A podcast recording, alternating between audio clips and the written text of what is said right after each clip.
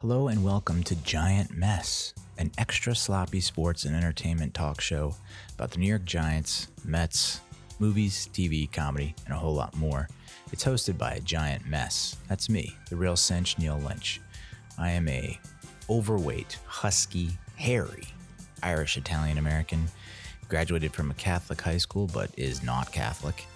And I also went to a college known for producing doctors and lacrosse players. And then I became neither because I hate money and I don't like women. Instead, I'm a savage, ratchet, bougie, average. You can reach me via voicemail or text at 862 BIT 1986. 862 BIT 1986. Subscribe to me on YouTube. Just go to youtube.com slash Neil Lynch, youtube.com slash Real Cinch, or search for Giant Mess. Go to my blog, neillynch.com. Go to facebook.com slash giant mess, Real Cinch on Twitter and Instagram. And you can subscribe to me on whichever platform, podcast platform you enjoy, pretty much. If there's one out there, I'd be shocked if I'm not on it. Apple Podcast, Spotify, Google, whatever the hell they're calling Google this day, these days. On today's episode, we're going to talk about oh boy, just all kinds of shit. The Giants have fired Joe Judge has fired Marc Colombo, offensive line coach. Robbie Cano suspended for PEDs for the entirety of 2021, forfeiting his his very extravagant salary. Talk about how uh, we were robbed, but not really robbed. I'll get into details on that. Reviews of Save Yourselves and also of Black Box.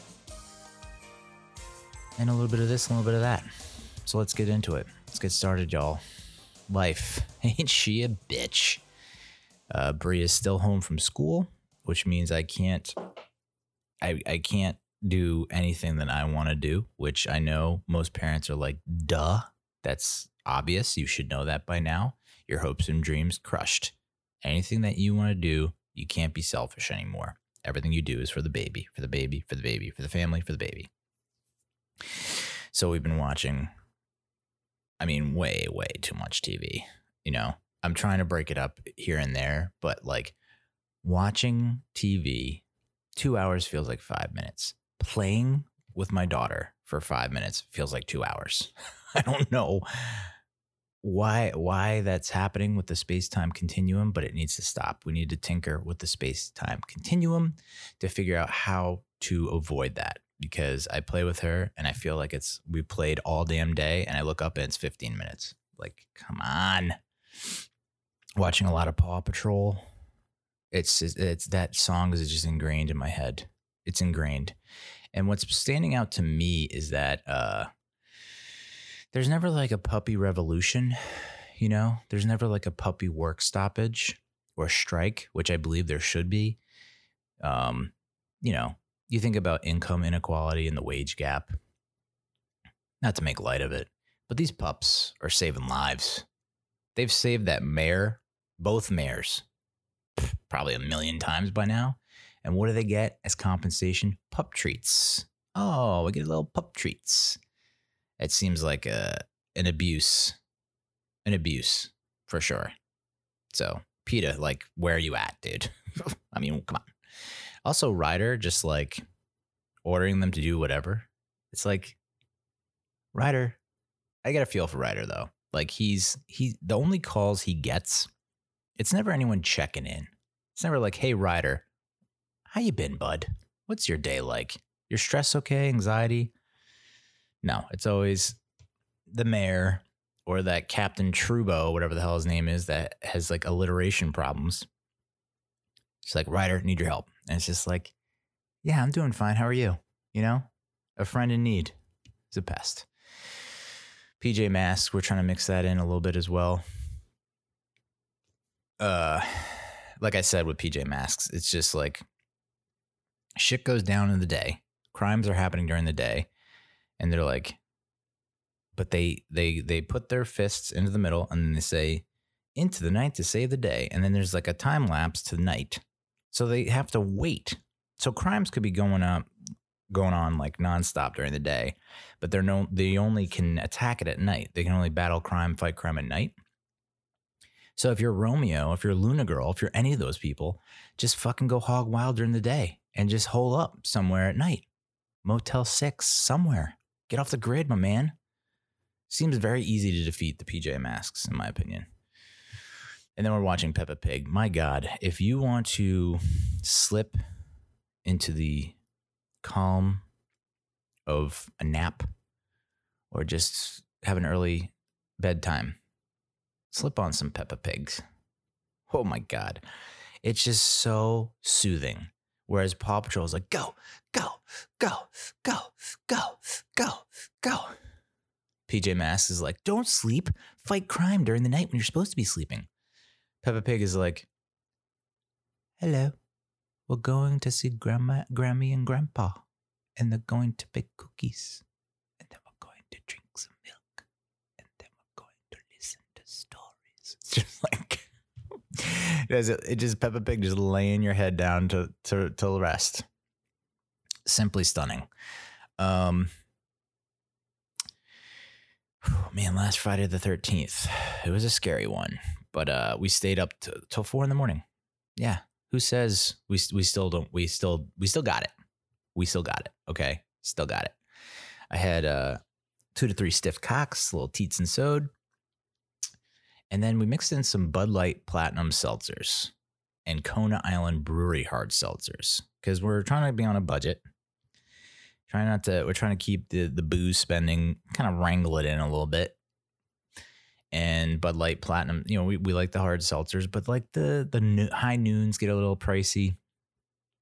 I think the Trulies and White Claws can be on the pricey side, but the Bud Light Platinum seltzers and the Kona Island Brewery hard seltzers, especially when you order a bottle of Tito's, just fit it fit right in to our budget. Problem is, it's fucking heartburn city. Yeah, just like volcanic activity all throughout the SOF. Uh, that's short for esophagus. The SOF. Um, so yeah, Sunday was like I tried drinking again, and it just wasn't working.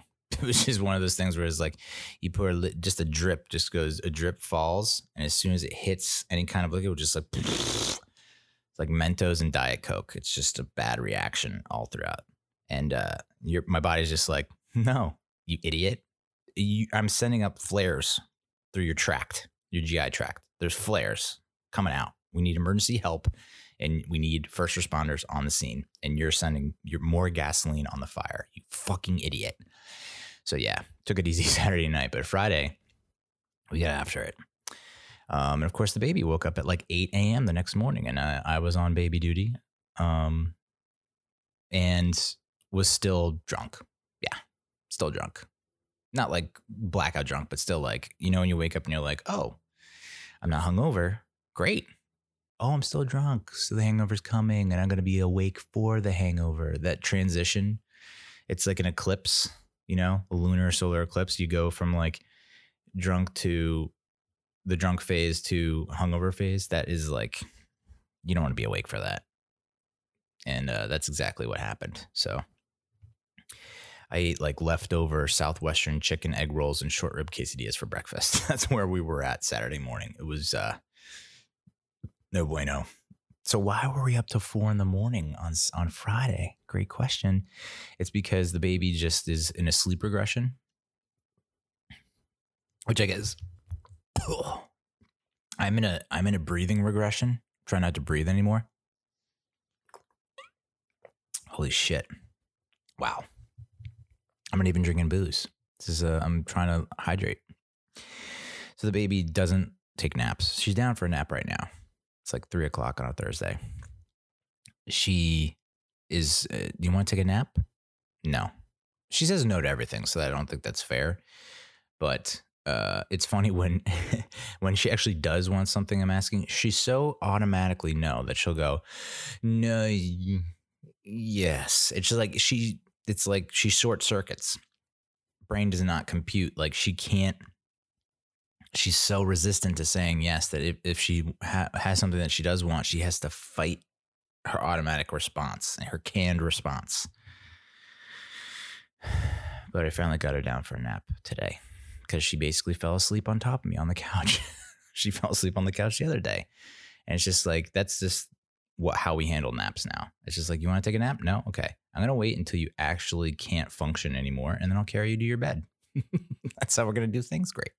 Anyway, so getting her down on Friday night was just a struggle because she's not being as active here as she is at the daycare center. The daycare center, they had her doing fucking art, science, math, you know, trigonometry, geography, like all the different dancing, playing, you know, everything.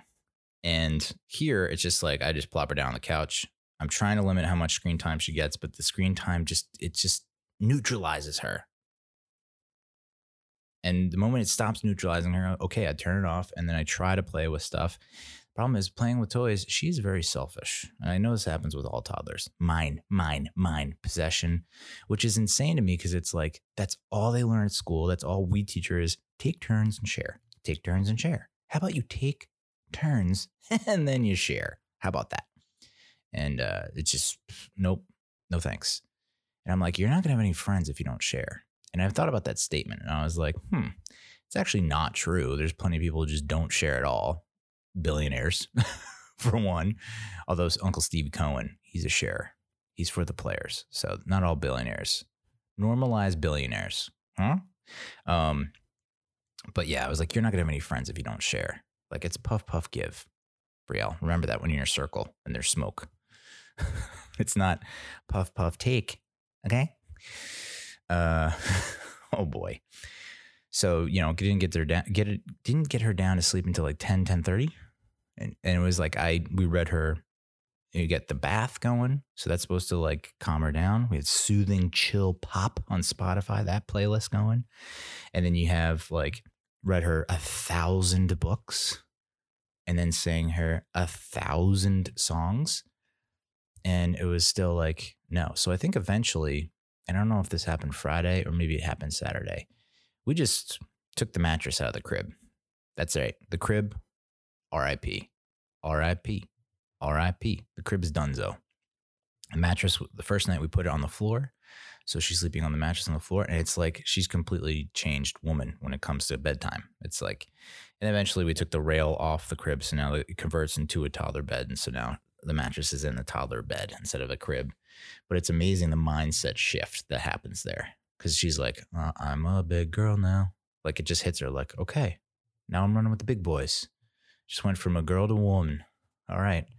This, you know, period's going to be piece of cake. so, but the naps are just not coming. We, re- we just have to wait until she just conks out. Just like, it's just powers down. So, eh, you know, finally get her down 10, 10 30. And then there's that that half an hour to an hour period where it's like, you know, trying to watch a movie with your significant other is just like eh, it's just fucking impossible these days. It's just impossible. So I was just I was like, I, hey, I'm gonna rent this because you have decision fatigue because work is killing you, and uh, I'm not great at making selections, but I've done a lot of research in my downtime to avoid situations like this. So we're gonna watch this. So we watch Save Yourselves. And then uh, that wrapped up around probably 12, 1230 in the morning. And we're like, hmm, not tired because we haven't had enough us time. It was just like all focused on the kid, which happens. It's like you don't have enough you time. You feel like you need to do more or want more that you can do without the kid. And so we watched a bunch of SNL monologues like Dave Chappelle, Bill Burr, John Mulaney, Issa Rae, Chris Rock, and Adele, which Adele looks completely, almost completely different now.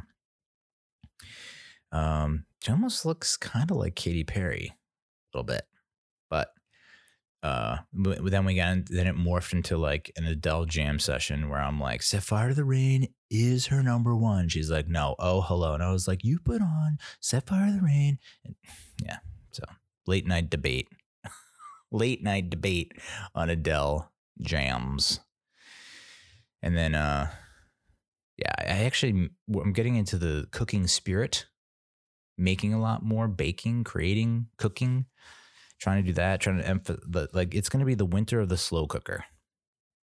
That thing is is just so nice to use. You dump in your proteins, you dump in your sauce, you set it, and you fucking forget it. And uh, three, four, four hours later, boom, you got a whole meal and it tastes phenomenal because it's slow cooked. That's what uh that's what the Italians say. I think they say. I mean, that's what my great grandmother used to say. It's like it takes time. It takes time. You can't rush it. You can't rush perfection. It's like, ha ah, ha, okay. Great, great. And so I made some honey barbecue garlic chicken. Yeah. Threw a bunch of chicken breasts in there. Sweet baby Ray's sauce is the boss. Dump that in there. Throw in some chicken broth, mix that around. I didn't need to put in garlic, extra garlic, because the Montreal steak seasoning, I threw that in there. That has garlic in it, but I put in the extra garlic. So maybe that contributed to Heartburn City. I don't know. But came out and and by the time the third hour, second hour comes around, it's soft enough that you can just kind of break it up and shred it in the slow cooker. And then it was just, it's been, and then you have like sh- barbecue shredded chicken for the rest of your week. We've been making quesadillas, sandwiches. I mean, I just had a fucking burrito. So good. I did it again. It's like, if it ain't broke, don't fix it. You know, I'm sure we'll get tired of it, but like this is the week of the honey barbecue garlic chicken. And then uh, I baked banana bread. yeah, your boy is a baker. Not a touchdown maker, but a baker. And it's surprisingly easy. Yeah, a lot of this stuff, it sounds intimidating. But if you have all the ingredients and you don't have to go out to the store, like if you have all the ingredients or you have substitutes for the ingredients, it's like fairly, you just mix it all together, throw it in a pan, throw it in the oven. Boom. You know, just make sure you don't fuck up the the ratios. Now the substitutes can be a bit of an issue. Like for this banana bread, I threw in some chocolate chips because why not? And we didn't really have three of the the brown bananas because you're supposed to let it brown, brown, brown as much as possible. Because we give we that's all that our daughter does. Like you na na na na na na yeah a banana okay. She peels it and she'll be like ah so happy she's got a full on adult sized banana and she'll take a bite and then throw it on the counter and walk away. It's just like can they make mini bananas? so we have all these leftover bananas that she doesn't eat and let them brown. There's a little less than three. You're supposed to be three. Throw that in there, but we didn't have any butter, so we've been using coconut oil. We didn't have any grease for the pan, so we used coconut oil. And I think the problem with coconut oil is it just like it just dries everything out too quickly. Like the banana bread came out pretty decent. It's not bad, but I like you know I'm gonna drop the M word, so cover your earmuffs if you got them moist. I like it moist. Sorry.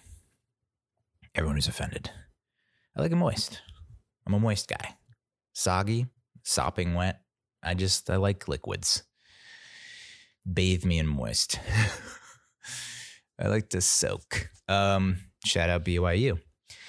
But yeah, it's it's a little on the dry side, but it's still the chocolate chips. You can't really taste the banana, but it's it's good.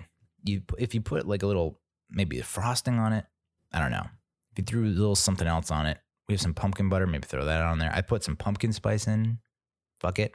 Instead of like brown sugar or dark brown sugar, I used coconut sugar, which is apparently a thing. So I don't know if that affected how dry it is. But so far the wife likes it, and that's all I care about. Uh yeah, so Monday, I my mom has been get got me like eight days. It was like Hanukkah for me for my birthday last week. My mom got me so many fucking gifts, and she got me this shirt. That if you're watching the video, best of 1980 mixtape. See if I get. Whoop. And the two more shirts. One was like vintage 1980 original parts, and I was like, that's not entirely true. and then I got um something about founded in 1980 authentic or something like that. So, original parts, I actually have a cadaver's ACL in my left knee. So, I'm not all original. I know. I know. You feel duped and you should. And I apologize. Uh, I'm not 100% real, y'all. It's not 100% me. So, you want to cancel? Cancel. I'm already canceled. So, ain't no thing. Um, Sunday, I did get to sleep in a bit, which is nice and uh, made some chocolate chip banana protein pancakes. If you're noticing a theme here, I'm big on peanut butter, chocolate, and banana. You throw those three together, I'm basically I'm gonna take it every time. That's my Earth, Wind, and Fire. That's my Brandon Jacobs, Ahmad Bradshaw, Derrick Ward. You know, that's my that's my trio right there. The Holy Trinity: chocolate chips, bananas, protein. Uh, no, not protein, dude. Peanut butter. I didn't mix any peanut butter in here, although I guess I probably should have. But it was great. It was amazing. I've been wanting to make protein pancakes for as long as I've been seeing Cassandra. so it's been yeah, like 7 years. Yeah, we've we've been together 7 years and I've got an itch. No. Stop that. Um and then we we celebrated the Giants win over the Eagles with some uh, COVID testing. Got tested for the old COVID. Uh because Bree had a because I have a cough. if you didn't pick that up in your ear earbuds, and Bree has uh, had a little bit of a runny nose, which is a symptom. Which, by the way, fucking everything apparently is a coronavirus symptom. So it's like if you have any symptoms, it's like, well, everything is a symptom. Memory loss, I lose memories all the time rash. Bree has a rash. You know, it's just like all this, uh, all this shit that just doesn't coincide with any other sickness. Like other sicknesses, you have two or three symptoms. This one was like, if you have any of the above, and then there's, it's like the end of a fucking uh, OTC drug commercial where it's like symptoms, side effects may include just a fucking laundry list combined with a Chinese menu. Um, but my mom, so my mom, after the, the COVID testing, I finally caved in because I, I opened this gift from my mom and on, on FaceTime and I hold it up to her and she goes, Can you guess what it is? And I was like, I've, uh, hmm, it kind of looks like you would put a margarita glass on it and you put, so it's like to put the salt on the rim of your margarita glass. She's like, No. I'm like, Okay, well, these are kind of pokey and sharp. This right here do you scrape like the bottom of your boot, like to knock something off your boot after you've been outside because it's gonna get snowy, it's gonna get messy? She's like, mm, sort of. And I'm like, okay, so scrape, scrape, scrape. That's part of it. And so we couldn't figure it out last weekend. And then Monday, I was like, I caved in and I decided to do a Google search. I'm like, I'm just going to describe this blue cone scrape. And of course, it came up. It's a ice scraper for your car to scrape the ice off your car. Why a cone? Not really sure. So I go, "Oh, it's it's an ice scraper." And she goes, "I know, isn't it funny? A cone?" exclamation point. And I was like, she's like, "I just thought it was funny. I saw a video about how it didn't work and thought it would be a riot to send it to you and have you try and figure out what it is." I'm going, "Yeah, you might have a spending problem." you shouldn't have to spend that kind of money to get a laugh out of us or to get a laugh, uh, get a laugh. Like her sense of humor is twisted. You think mine's bad? She got me a, a blue cone ice scraper, two of them. And then she sent me a video of a guy reviewing the blue cone ice scraper. And in the review, the ice scraper doesn't work. We have an ice scraper, by the way, in each car, and they work okay. The scrapers we have in the car work 10 times better than the blue cone ice scraper she just got us. And so I was thinking to myself, like, what if we just didn't bring this up to her again and we just tried to use this? What if we got rid of our other ice scrapers? We're like, we don't need those old ice scrapers anymore. We got these newfangled ice scrapers. just my mom is the devil. and I'm, you know, I'm talking about baking and cooking. I made portobello mushroom pizza. Now, if you're like, you think you have an idea of what that is, you're wrong. It's where you cut off the stem on the mushroom, flip it, cut off the stem.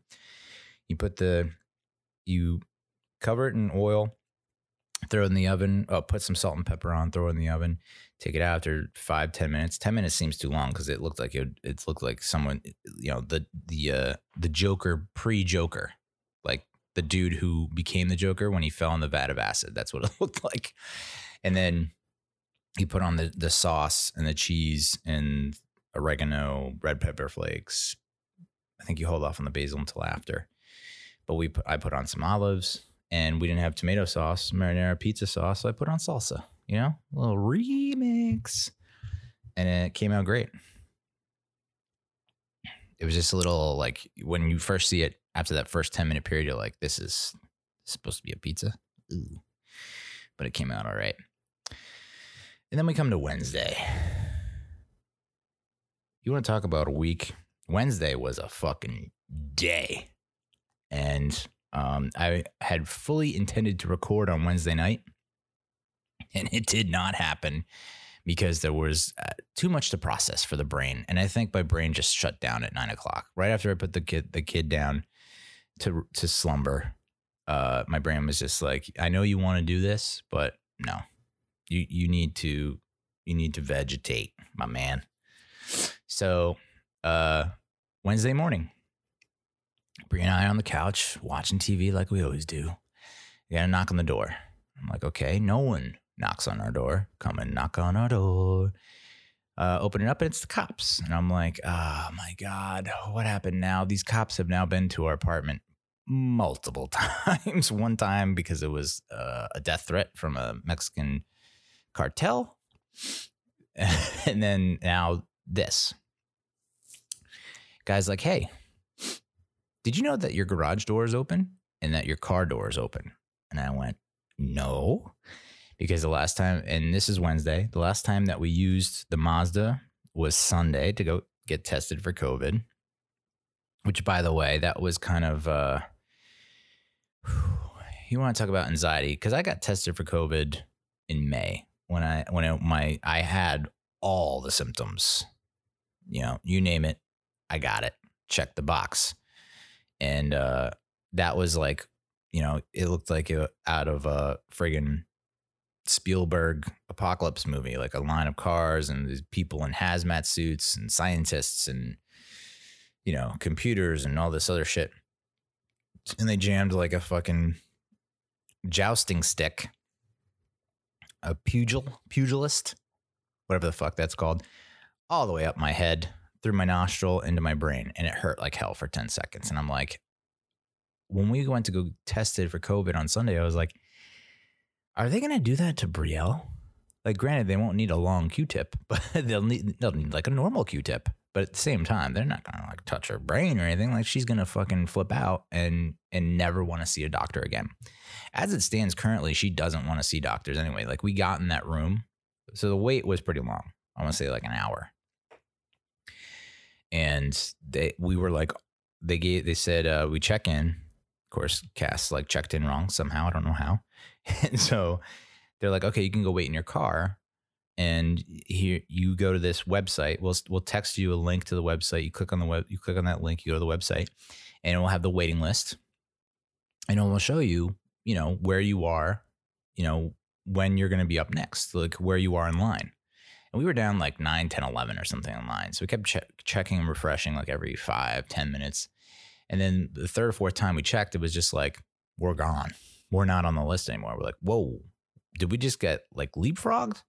I'm thinking to myself, well, there's so they had two different categories. One was website and one was walk in. We were considered walk in because we walked in without an appointment and then we made, you know, the appointment on site as a walk in. But there are all these website. And so I'm thinking, did all these people like make appointments on the website and then somehow we're able to leapfrog us, kind of like, you know, when you order food through the app and you order pickup, you can just skip the line and like go to the front and pick up your shit. Like, is that how that's working? We got Jersey Mike's system going on here. And so she, uh, Cass goes in and they're like, oh yeah, just come back. Or, or you can come in now. So we come in and we're like, hey, you told us to come in. And we're like, uh, and, and so, um, then, oh no, so then we go in and we're like, the two front desk ladies are helping some other people. So like, do we just go right back? Because I've seen a bunch of people just walk right back into the back. And eventually, like, get, get a phone call after I'm like flipping out, like, Jesus Christ, what the hell's going on? And they're like, Hey, are you are you in your car? Like, no, we're no, we're here. And like, oh, you're in your car? It's like, no. We're in, oh, you're out front. I was like, yes. And she's like, okay, I'll come get you. And so like, okay, hang up. Another five minutes go by. I'm just like, what is happening right now? I'm about to get stabbed in the brain and I, I don't want to put this off anymore. Stab me in the brain and get it over with. And so uh, we all go back. And as soon as we get into that little room, exam room, Bria's like, because uh, uh, she knows she's had so many goddamn shots in our first two years of existence. She's like, every trip I take to this fucking place, I get stabbed. I'm getting stabbed every time I'm here. Why do we keep coming back? I don't like getting stabbed. And you keep bringing me back. What did I do? I'm sorry I don't nap. Okay? I'm sorry I go I'm not go to bed at my bedtime. I'm sorry. I'm sorry I throw. I'm sorry I hit. I'm sorry I kick. All right? Just no more stabbing. So, and it turns out no, it's just a simple swab of the nostril. Nothing too bad. Thank God. It was still, you know, I had to hold my daughter's head straight as they're doing it. And I was just like, this has gotta, this is gonna have some resonance. It's gonna be some residue from this one. Yeah, gonna be some scarring. There just has to be when you're that young and going through a fucking pandemic. I can't imagine all the children that are going through this right now. Like the the ones that are forming memories that like, hey, I'm just forming memories and oh, this is the world. We all wear masks. Got it. Yeah, no problem. Yeah, okay, six feet. Yeah, I mean that's just life, right? totally normal. Um, so that was COVID testing, and uh, so then when yeah, so Wednesday, knock on the door from the cops.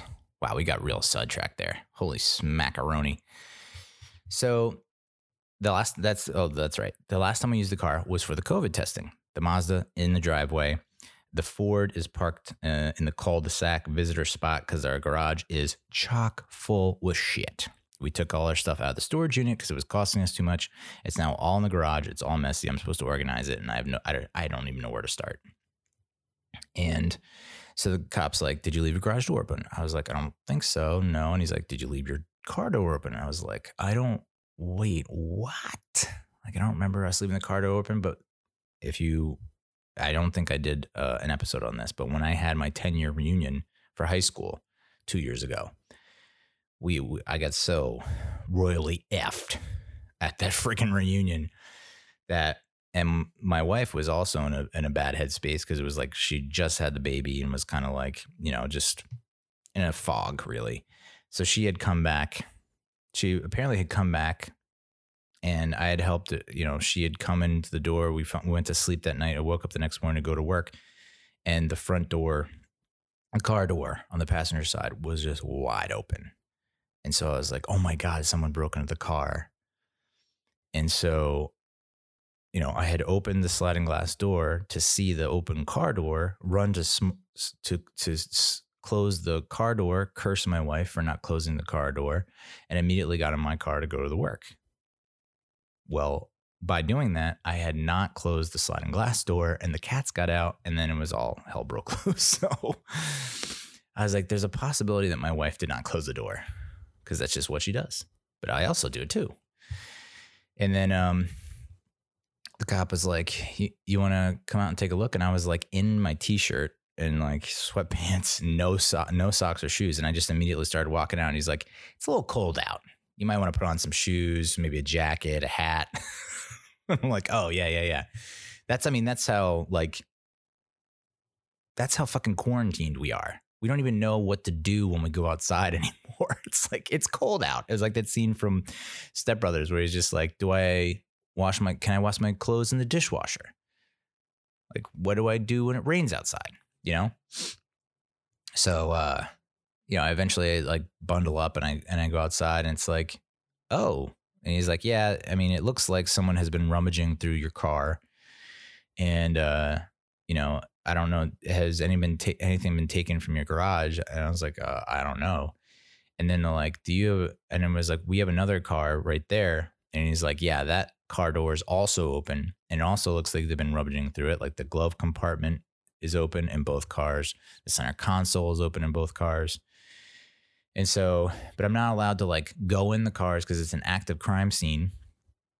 I think they mentioned at one point that the guy had been caught shortly thereafter somewhere in some other car, something like that. So, you know, they're just following up on that, I guess. I don't know if I don't even know if they got a call from someone in the complex or what. But I mean, as I said before, the neighbor right next to us had his like Jeep Compass stolen and gone for a joyride. They got the car back. I think they caught the guy. I don't know, maybe not. Um, but apparently, according to the cop, like this happens all the time. Like they just hit up complexes. That's just like their thing because it's like you can just go and hit up a bunch of cars because they're right close together. And if anyone hears a noise, they just assume it's their neighbor. And I was like, uh, yeah, it makes a lot of sense because I had finished watching Black Box, I guess Tuesday night around midnightish. I go up to, to bed. My wife's still up. And both her and I are laying in bed and we're like, can't shut our brains off. So we're on our smartphones, you know, lights on. And it's probably around a little before 1230. And we hear the garage door. And my wife is like, oh, that's weird. And she's like, must be the next door neighbor, meaning like the guy next to us, because he's like either in law school or a lawyer or something like that. And so, you know, burning the midnight oil, cashing in, you know, that hourly rate. And no, it was our garage door. And like we just couldn't put two and two together. Like we looked at on this Nanit app, baby monitor app that we have, and in her room, in Bree's room, which is right over the garage, it was fucking cold. And we're like, should we turn off the heat? Like it's real cold in her room. And that only happens when our garage door is open. Again, it's just not clicking. It's too late at night. We're burnt out. Dealing with the baby all day. She was working all day. It's just like your brains are fried, so you're not thinking. But yeah, that's when they hit us between 12 and 12:30, which seems a little early to be committing that kind of crime. like not everyone's asleep at that time. You know, maybe they didn't adjust their clock for daylight savings, you know, they didn't fall back or whatever. But holy shit. And the fact that our door, whoa, our garage door, like the door that leads from our house into the garage, was unlocked. So they could have very easily, because they were able to get into our Mazda, the garage door opener is in the Mazda. Boop, click that, garage door opens. They could have come through the garage because there's still a path. It's not like completely unwalkable. And then they could have just entered through that door. But our saving grace is our laziness, or at least my laziness, because you know we get a lot of packages, and what happens is I open the packages, I take the boxes, and I put them instead of just taking them and putting them into the recycling in the garage. I just put it by the door in front of the door that leads to the garage. So our theory is that they probably might have tried to come in but they when they opened the door, it hit the boxes and made a little noise, and that boom sent them scattering. They're like, "Now it's making too much noise. They're going to be up." So my laziness actually saved our lives. You're welcome.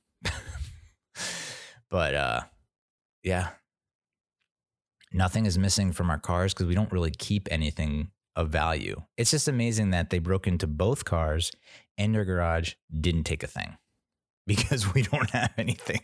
I know people heard my birthday story from last week in Philly and think, oh, these fucking one percenters, elitist piece of shit. We, you know, they they opened the Mazda and they opened the Ford and they saw a baby seat and all kinds of baby shit, baby stroller, the, the pack and play.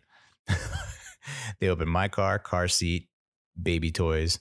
They open the garage and they just see baby toys and baby shit everywhere it's like they could have taken our snowblower. I don't know what that the street value is on a snowblower, but they could have taken that. And they probably saw how much of a fucking mess it is. So can you imagine? Like I got a list of things that I needed to do this week. If I had actually organized the garage, how easy it would have been for them to to rip us off and steal shit. The fact that I left it messy was a deterrent. See, I do have a, a plan there's a method to my madness. My sloppiness has now officially kept us safe and kept our things here. oh boy. Yeah, so that's life. What a Wednesday. What a Wednesday. Our neighbor's funny though. Uh, our neighbor on the other side, because she came out when I was kind of just cleaning things up eventually the detective came and I was like, we have not used that Ford since November 1st. It's like a train car that we don't use because we don't go to the train anymore. And so there's no reason why that should be open or like whatever. We haven't used this car since Sunday. And he's like taking notes. And uh, And then they all packed up and took off. And so I took out the recycling. And our neighbor, who has a sign in her front lawn that says, We support law enforcement, apparently waited for the cops to leave to come out and get in her car and like pull out. And I was like, Hey, what's going on? Like, can, can you believe this shit? And she's like, Yeah, what the hell happened? And I was just like, Yeah, our cars got hit up. A garage was open, garage door was open. You know, uh, it's just insane. It happened all like a little bit after midnight before 1230. And she was like, Yeah, I was up at that time and I didn't hear anything. And she has a dog that goes ape. I mean, ham whenever anyone gets even remotely close to her front door. Just nonstop. And it's like, oh, hey, dog, where were you on this? Where were you this time? Where were you this time? Needed you, and you let us down.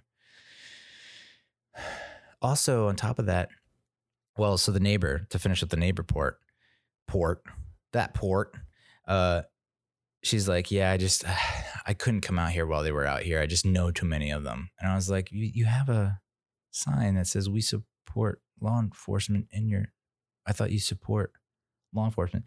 So I think the theory, at least in my own head, is that she is, she is fond of officers and maybe, you know, she's, she's, you know, she's lived in this town for a while I'd say her entire life.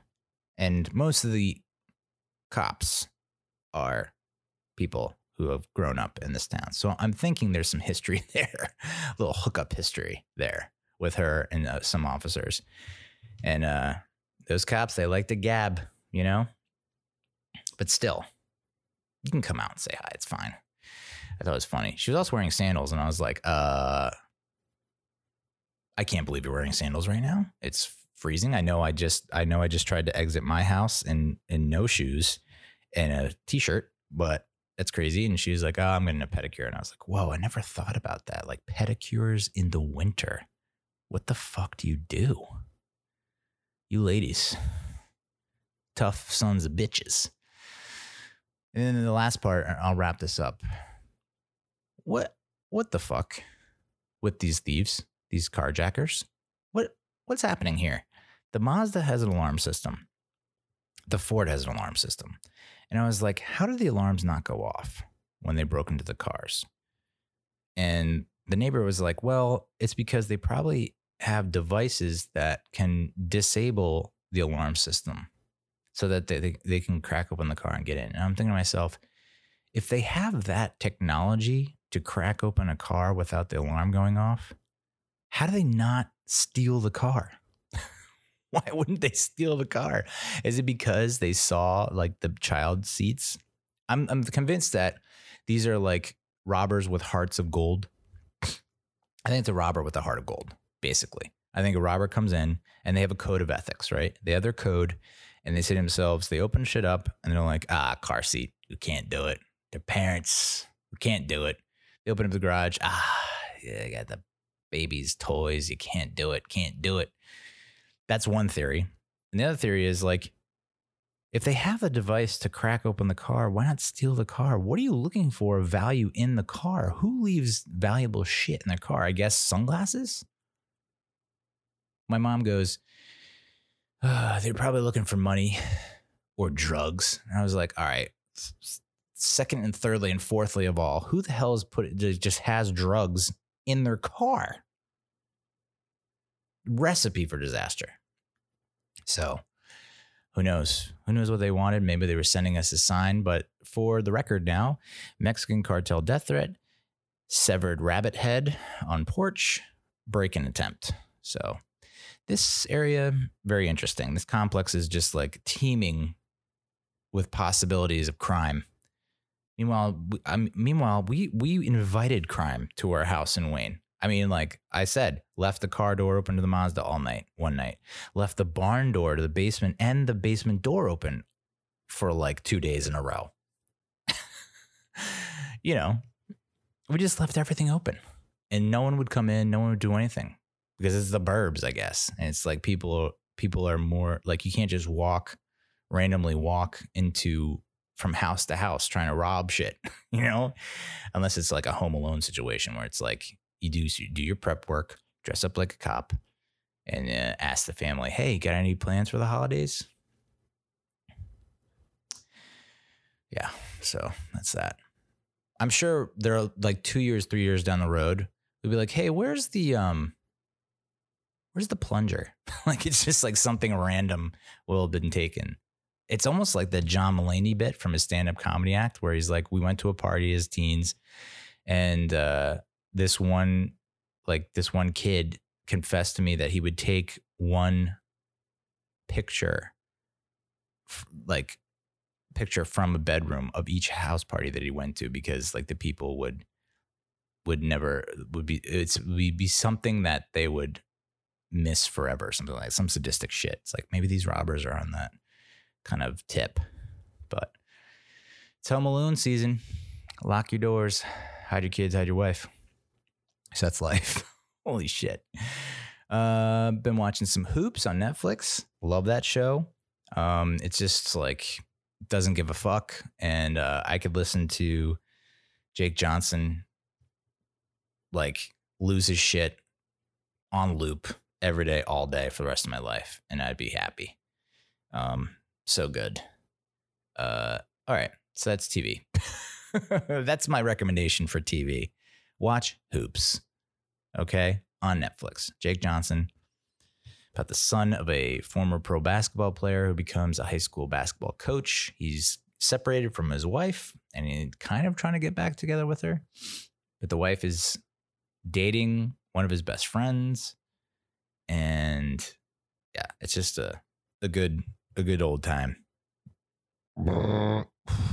Holy moly. All right, so let's talk movies. We have uh Save Yourselves, which I mentioned.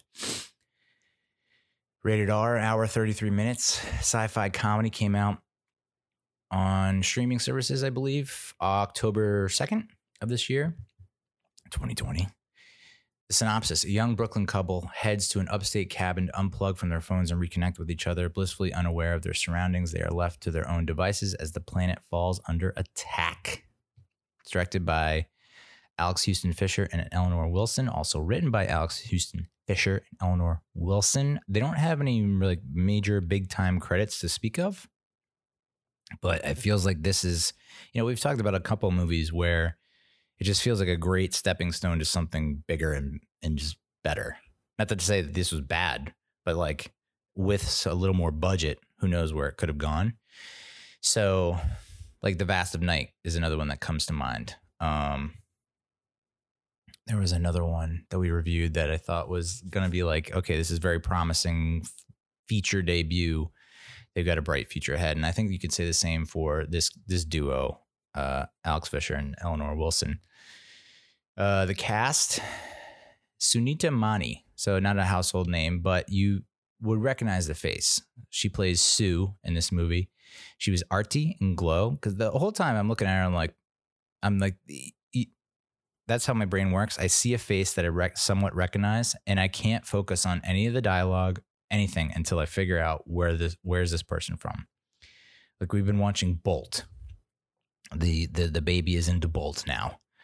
That movie from 2008 where John Travolta plays like a, a dog that plays a super dog who whatever and he encounters the three pigeons in New York, and the, and the, pigeons are like, "Ah, this is gonna kill me. I'm trying to remember where he's from." And then like the bus with the bolt advertisement on the side pulls up behind Bolt, and they like still can't figure it out. Another bus with a Bolt advertisement. I was behind him. That's like me, like looking at Sue for the first like half hour of this movie, and then eventually I was just like, I gotta like, I gotta shake this off because I'm missing key key plot points. So she was Arthie and Glow. She was Trenton and Mr. Robot. She's in those Geico commercials where it's like the sign guy at home and she's like the girlfriend, I guess, maybe the roommate. I don't know. Maybe they're not romantically involved. She was in uh, Search Party, which I I watched a few episodes of that on TBS, and uh, I don't know. Maybe I have to give it another shot. She was also in The Good Place and uh, the music video for Turn Down for What, one of my favorite songs and music videos of all time. You can, wherever you put that on, I don't care if I'm at a fucking funeral, I'm getting jiggy with it. She had a great performance. John Reynolds as Jack. He's in Stranger Things, Search Party, Miracle Workers, and High Maintenance. Uh, ben Sinclair's Raph. He you also remember might remember him from High Maintenance. It's that show about the uh, the the weed dealer who uh, in I guess Brooklyn. It was originally on Vimeo and then it went to HBO. Then you have a bunch of other people. I mean, I'm not going to get into it. Although Amy Sedaris, Sedaris plays Jack's mom, which is it's just her voice, so you don't get to see her. But I was like, that voice sounds familiar, and then that took me out of the movie for another five ten minutes. um, the critics' consensus from Rotten Tomatoes: "Save Yourselves" doesn't do anything unexpected with its one joke premise, but fortunately, that one joke turns out to be consistently funny anyway. And I remember reading that initially and I was like, I don't know if I'm in the mood for like one joke told a million different ways. And even though I understand what they're saying with that sentiment, it didn't feel that way. It didn't feel repetitive or monotonous, like, okay, you said that already. Okay, you said that already. It really didn't feel that way. So I think that the way that they pulled it off, I don't know that it was just a one note, one joke type movie. Because in my mind, I was thinking, are all the jokes going to revolve around the aliens? Because as you find out, spoiler, the aliens are like these poof like creatures. I mean, it's in the trailer, so it's like I'm not spoiling anything. So I'm like, oh, is that going to be the fucking joke? That they just, these terrifying aliens are like these cute poofs? Is that the joke? And turns out, no, that's not the joke. It's mostly a joke about I guess you would say millennials, but like the uh, one of the you know the youngerish generations that are now getting older and now trying to transition from post college life into marriage and kids and you know responsibility, house, car, all that stuff, and um, which is a little more. I mean, you're talking about an entire generation. I don't think that's one joke. I think there's a, plenty of jokes that can be made at their expense. Uh, I am, I guess I'm an elder millennial because like the there's like this two year crossover period, maybe like two to four year crossover period between Generation X and millennials, and I'm like right in the sweet spot.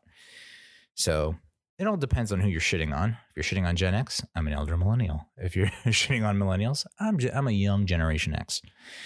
So but yeah, I did not I did not get that sense at all. Like, oh, they're telling this joke again. There plenty of movies that do that, and it's just like, wow, this is the entire movie. But no, I didn't get that from this.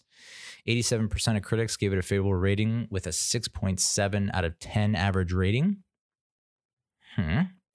60% of the audience gave it a favorable review with a 3.52 out of 5 rating. So, yeah, I'd, I'd throw it right right in the middle of that. Like in the 70s, I'd say for sure. And I think a lot of people just had problems with the pacing. So the cons, I guess we'll we'll talk about the cons. The pacing maybe a little slow for their taste, considering you know it is advertised as kind of a end of the world apocalyptic alien invasion movie, and that's how it's marketed. But that's more of a plot driver. It's the impetus for the two character, two leads, um, Jack and Sue, to grow really. I mean it's it's just a plot device. It's not it's nothing more than that. I mean it's just it's trying to get them to out of their comfort zone and to be more open and vulnerable and transparent and it's more of a rom-com relationship movie than it is you know this end of the world apocalypse survival movie. So if, i mean maybe the trailer didn't do a good enough job of doing that and maybe people felt betrayed because they were like i want an alien invasion movie. That's funny. And it's like this was. But you know it was more about coming to terms with adulthood maturity your shortcomings knowing that you know a lot of what you were told maybe when you were a kid is not entirely true and what you expected yourself to be you're falling short of you know that kind of thing. I'm not speaking out of personal thing. So, what do the critics have to say? Just as their search for authenticity is about to turn into a Reddit relationships post, a bunch of murderous poofball aliens descend on Earth, and Jack and Sue unexpectedly find the meaning and connection they seek in their own fight for survival. Yeah, that's a, that's a pretty good synopsis. Maybe if they threw that on there, people would have been a little more, not less betrayed, or you know there'd be less uh, more audience retention. We're talking about youtube. It's all about meeting expectations setting expectations and meeting expectations. Um i personally liked the low budget nature of things. You know sometimes it's you get with a lot of alien invasion movies it's there's there's this pressure to like make the aliens look realistic and make the attacks look realistic and make everything try and look realistic. And this felt real, realer than a lot of, you know, alien invasion movies that I can think of because it's like, yeah, they were just completely disconnected from everyone. You know, they didn't, they turned off their phones. They were not watching TV. They just were really trying to connect with each other. And of course, when they do that, that's when all hell breaks loose. And so, how did it was clever how they were finding out or how they found out the planet was under attack. It was basically like, okay, um, Sue eventually caves, and we, there's like a million missed texts and voicemails, and it's all communicating what's happening. And I thought that was such a clever way of doing it, as opposed to, you know, what we've seen in a War of the Worlds and all the other movies, where it's like we actually see the attacks but I know people. That's what gets a lot of people off. You know, that's what that's what fulfills their bloodlust. Uh, Mani and Reynolds, the two leads, two lead actors, are an excellent on-screen couple that you want to spend time with. Absolutely, I I, I picked up on their chemistry, and uh, one one and one part, my wife is like, "This is us," and she wasn't talking about the show on NBC. She was like, "This is us, like this right here. This is us." And I was like, "Yeah, we need to talk." uh, another critic said, there's, "There's only one joke in Save Yourselves. This hapless generation is doomed, but the survival comedy is delightful from start to apocalypse." Ah, so clever. Yeah, I mean, I identified with Jack in a lot of ways. He was talking about how he's trying to learn how to be a man, but there's there's when you know at least when I was growing up, there's this idea concept of masculinity, and like I have not fulfilled that by any means, by any stretch. Like, not good with my hands, don't build things like construction wise. Um, I like, I enjoy, you know, the blue collar lifestyle, but I wouldn't. Call, I don't know if I would call myself blue collar, but I I do identify or relate. I don't know but that you know was saying how his dad was like Mr. Machismo, Macho Man, kind of Randy Savage, and his brothers were very into like this like all things male, which I'm not saying I wasn't, I was, but in terms of like changing a tire and you know DIY bullshit where it's like you know you're fixing things around the house. I just am not wired that way. And I don't think my dad was wired that way either. I think it was like, you know, my dad was more prone to like let's just watch let's just watch football. I was like, all right, yeah, I'm good with that. You don't have to show me how to fish. Fishing, fuck. I'll just go to the market, get some sushi. so yeah. Identify with Jack on that. And then, you know, Sue, I think Cass identified with her just because it was like there's this there's probably this burning desire to to connect. And if you're not connecting the way you are, like you start to uh, entertain these listicles you find on the internet. Like all these articles that you read, trying to find answers online, and then you try to implement that into your life. I feel like that hit home. Uh, one critic said the inform. Uh, so now we're getting into trivia. This is the trivia section of the review. Information about the poofs is intentionally withheld as the writers thought it was more realistic for people to know very little about the invading aliens. What we do know is little more than speculation. And I thought that was excellent. That's awesome. Because there's always that one scene, ex- expository scene, where it's like, this is what they look like, and this is how you kill them, and this and this and this. And it's just so like laid out for you that it feels a little too convenient. Whereas this, it's like, these are just puffs. Um, they're like attracted to booze and alcohol, um, which they're able to put together on their own, which I thought was nice. Like, okay, the whiskey's gone, our gasoline is gone. This sourdough reduction, whatever thing that he was trying to pull off, is gone, which I guess yeast is like alcohol, right? Oh, what was our yeah, what our friend said. Yeast, alcohol is yeast shitting out sugar. I mean, yum, yum, yum. Get in my tum. Uh and then there's some spoiler trivia. So you can fast forward a little bit if you want. When Jack reaches to touch the pod in the woods, baby Jack does also. This was not in the script. The baby just did it on his own. I mean, yeah. The baby is also played by triplets, which uh I never understood like how do you get your baby into acting? I can understand like your six or seven year old is like, I want to act. And it's like, all right, we'll give it a shot. Uh, the baby, though, like, how does the baby know? Like, if you have, I guess if you have twins or triplets, you just get a call or like an email from Hollywood being like, hey, a lot of money to be made off those those twins, those triplets, those quintuplets, those those identicals you got going on there. I assume. I don't know. I'd love to know more about that, but I also would not love to know more because I'm sure it's not very, uh, doesn't put them in a good light.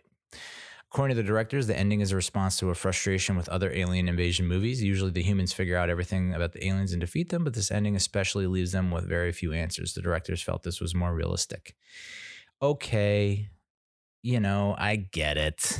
The whole open to interpretation thing you know, so that it continues the discussion, it continues the conversation. Like, what happens next? What do you think happens next? Da da da.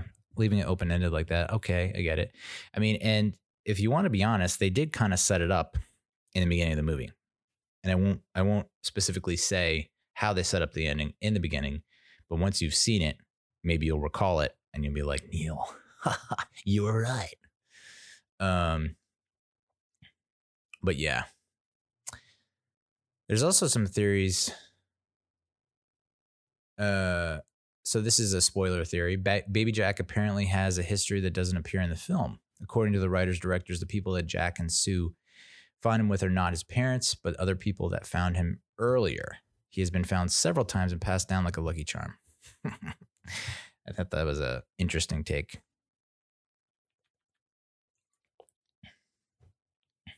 Yeah, because you look at that kid and you're like, you're too cute to be that kid of those those two, that couple. Yeah, so that's uh save yourselves. As a thumbs up recommendation from me. Nice little date movie because it's uh, even though I'm, I'm assuming that most, you know, I was it was a little bit of a tough sell for my wife because it's like it, it comes off as like this big budget action blockbuster from like the poster frame, the thumbnail, and then even the synopsis to a certain degree. But then you know, you watch the trailer, and I think once she realized it was more about relationships, you got a lot more into it. So, uh, good date movie, I guess you'd say. Let's talk about Black Box. Now, this is one of the three or four Blumhouse Pictures movies that are available on Amazon Prime. And uh, they were released kind of in time for Halloween, I think. It was more of a Halloween timing for the releases what's interesting here is like I've heard some stuff about the lie. Now there's an interesting twist in the lie. I think the KFC uh, from Barstool was tweeting about it. I have not, but I ended up, you know, doing what I always do. I was like, all right, I'm not going based on whatever the fuck the IMDb rating is, whatever the hell the stars are on Amazon Prime Video, because to me, I've been burned by that before. Where it's like, holy shit, this has like 500 ratings of a four and a half stars, and you watch it and you're like, this is a piece of shit. So I don't go off that. So I went off Rotten Tomatoes and I was like, okay, it's got a fresh rating from critics. That doesn't mean a whole lot, but the audiences do like it. It's not rotten according to audiences. And so when both audience and critics line up on that, I'm like, all right, time to give it a shot. I looked at the other three and it's like one has good from critics, the other one's not rotten. Rotten one was both rotten. I was like, all right, let's just go black box and call it a day. So this is not rated. Hour and 40 minutes long. Horror mystery sci fi came out October 6th. Synopsis is After losing his wife and his me- uh, memory in a car accident, a single father undergoes an agonizing experimental treatment that causes him to question who he really is. Ooh. And the cast, I don't know that there are too many names that you would recognize in the cast, uh, but Phylicia Rashad aka Claire Huxtable from The Cosby Show. Yeah, she's in it. I have not seen Phylicia Rashad probably since The Cosby Show ended. And I've been wondering what the hell she's been up to, but apparently she's been doing I checked out her IMDb. She's been she's been staying active. She's also in Creed, which I forgot. I don't know if she's in the first Creed, but she's in Creed 2 and then I guess Creed 3 is in the works and she'll be in that as well. As Marianne Creed, which yeah. Yeah, cuz she was yeah, was she in? Yeah, she was in the previous Rockies as uh, Apollo's wife, right? Maybe I don't know. Uh, and you don't recognize this name, but there are two other actors I want to call out because uh, M- Mamoudou Athie butchered it. Uh, plays Nolan, who's like the male lead. He's from The Get Down, Patti Cake$. He was the uh, kind of like emo, heavy metal, alt punk character in Patti Cake$. Have you ever seen that? I, I mean, you don't. That's not. I, I, don't know. I wouldn't recommend it. There were some good performances in it, but it's just kind of like, mm, I didn't need to watch it. And then he's going to be in the Jurassic World Dominion sequel, which I don't even know when the hell that's coming out. I think it was supposed to come out this past summer, right? No, next summer. Uh, Phylicia Rashad is Lillian, uh, the doctor. And then Tosin Morohunaf. Oh boy. Tosin Morahafolo. No way. That's no. Morahafolo. Morahafolo. Nope. Plays Gary, who's Nolan's brother. Uh, Tosin has been in The Chi and Black Black Lightning. So, uh, and I guess Mamoudou Athie was in something else too. He might have been in Flash, something like that. What's interesting about this movie is it's not from Blumhouse like film production company, which I thought was interesting. It's from the Blumhouse television production unit, even though it's a movie.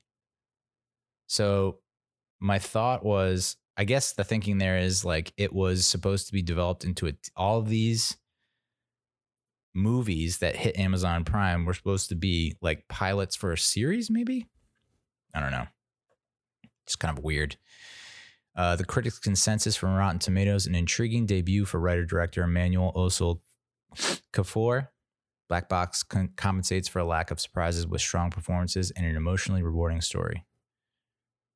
I don't know about lack of surprises. I mean, it kept me guessing for pretty much all the way through two acts.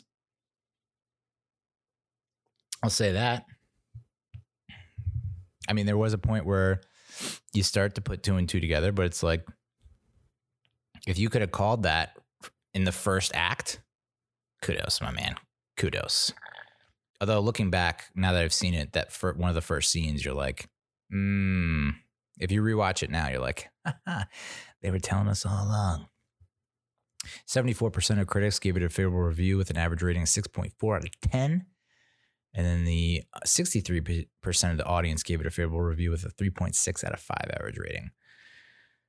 Oh boy. I don't know. I like this movie, but I understand there was a lot of criticism around certain aspects of it, which I can I can see. So I would put it, yeah, I mean, typical Neil. I split it right down the middle, I think. A little bit of a lower rating than Save Yourselves, but still worth a watch.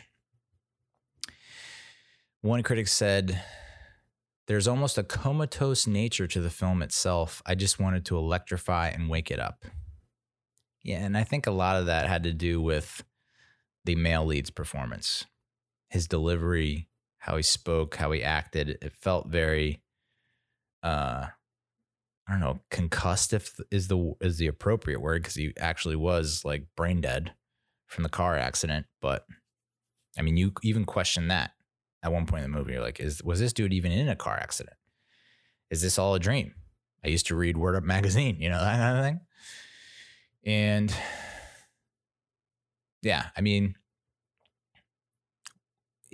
but like maybe that was intentional because maybe he's trying to act like foggy and out of it because he is fogged and out of it. He's lost his fucking memory. Um, so yeah, he is like he is kind of sleepwalking through life because he shouldn't be alive. He should be he was brain dead. So it's got to take a toll on you. But I guess these critics, man, they out here hating. It brings some devilish ingenuity to its variations on Memento uh-huh, and other Who Am I thrillers, and it adds to that something more rare, a genuinely emotional potency. I agree with that. I'm a huge fan, a fan of Memento, so I can I was drawn to that, and, and a lot of critics drew comparisons to Memento. They also drew comparisons to Get Out. This movie is like a Get Out clone, except it can't even get that right. It's so boring, and the main character is like a goddamn zombie. Oh, come on now. That's a little harsh. I, you know, I got, I definitely got Get Out vibes when uh Nolan is goes to Dr. Brooks, Phylicia Rashad, and is hypnotized. Definitely got Get Out vibes from that. And I was thinking, oh my God, how is this going to play into that? Like we get to actually see, like in Get Out, when he's hypnotized, we're only get to see that, I feel like for a brief amount of time, if I'm not mistaken. Although it was a little bit extended towards the end. But this felt like, okay, if we're going to go that route, maybe we get to see more of what that would have looked like in Get Out. Uh, this kind of felt like a spiritual successor to successor to Get Out. It's nowhere near as good and doesn't surprise me the way that did, but it tells a very good story led by some creepy imagery and really strong acting. Yeah, I mean, you know, okay, it's not on Get Out's level, but it still kept me tuned in, and I wanted to I want to see it through to the end. And the creepy imagery, yeah, I mean, it was mostly just the the fucking thing that crawls out with the bone crunching. I mean, it was just like, dude, the crunching, the bone crunching. Let me tell you about bone crunching. I was walking the other day, the other night, Tuesday night. I was I was hurriedly walking from the living room to the kitchen, and somehow I don't even know how this is possible. Completely full on Graham Ganode the corner of the island, just like kicked it full force in my bare feet and I was like, I, I, just broke my foot. Like I, it took me a good 10 minutes to fucking cool down. Cause I was just like, it's like that when Peter falls and, and bumps his knee and he's holding his knee. He's like, oh, that was me, except it was my toe. I thought I broke it. It's the worst I've ever stubbed my toe. Next morning, I woke up and it was just like, it looked like Mike Tyson, you know, had knocked it out. It was just like, oof. It was just the one toe too. Looked like it was just purple and swollen. It was disgusting. I've taken a picture of it and I'm tempted to send it out just to see what, how many people will unfollow me. Um, but yeah, the bone crunching creature that keeps popping up everywhere. Boo. It was reminiscent of, I want to say, The Ring or The Grudge. I think it was The Ring. I think it was The Ring. Um, it has the feel of Get Out to it for sure. The story itself is interesting enough to keep you intrigued, though the writing lets it down at times, and the bone crunching is a put off after the after you figure out what's happening. Okay, there's enough about it to keep you hooked once you've experienced the twist, and you'll be pleased you carried on until the end. Facts. Hashtag facts. By no means a masterful directorial debut, hmm, but Emmanuel Assil Kafour knows what he's about and does well at his first feature length. Yeah, I mean, I hope he. I'd like to see more from him for sure. I don't think it was that bad. You know, there were there were some moments where it's like, okay, this doesn't feel like a feature film. It feels like it's slowly like regressing or diving back into like B movie ish type area, but it never fully got there. The kid, first of all, his kid, Ava, one way you can put me off on movies like this is to have a kid that is precocious as fuck. And it seems like every movie we have now, there's just a kid who's precocious as fuck. It's like, can we just have a dumb kid for once? Can we just have a stupid kid doing kid stuff and not being, you know, this overly adult like kid? And I get it. The car accident left her without the mother the mother was kind of like kept them all together and kept the house in tip top shape. And the dad has lost his memory. So he's not contributing and he's not making dinner and picking it up. And so she has to become an adult and is forced to grow beyond her years. I get it. But it doesn't mean you have to make her sound like a fucking Harvard professor, dude. She can still act and say things like a kid, but do still do adult things just in a kid way. I just can you just pump the brakes on that? I just I get so upset. That happens in commercials a lot where it's like the fucking commercials where it's like, well, you could save 15% and cut. All right, kid. You don't even know what an STD feels like. That was one of my jokes in stand up and it never never hit. and you can see why. So I would say uh, I haven't seen the other Blumhouse productions. Nocturne, I think it was the other one.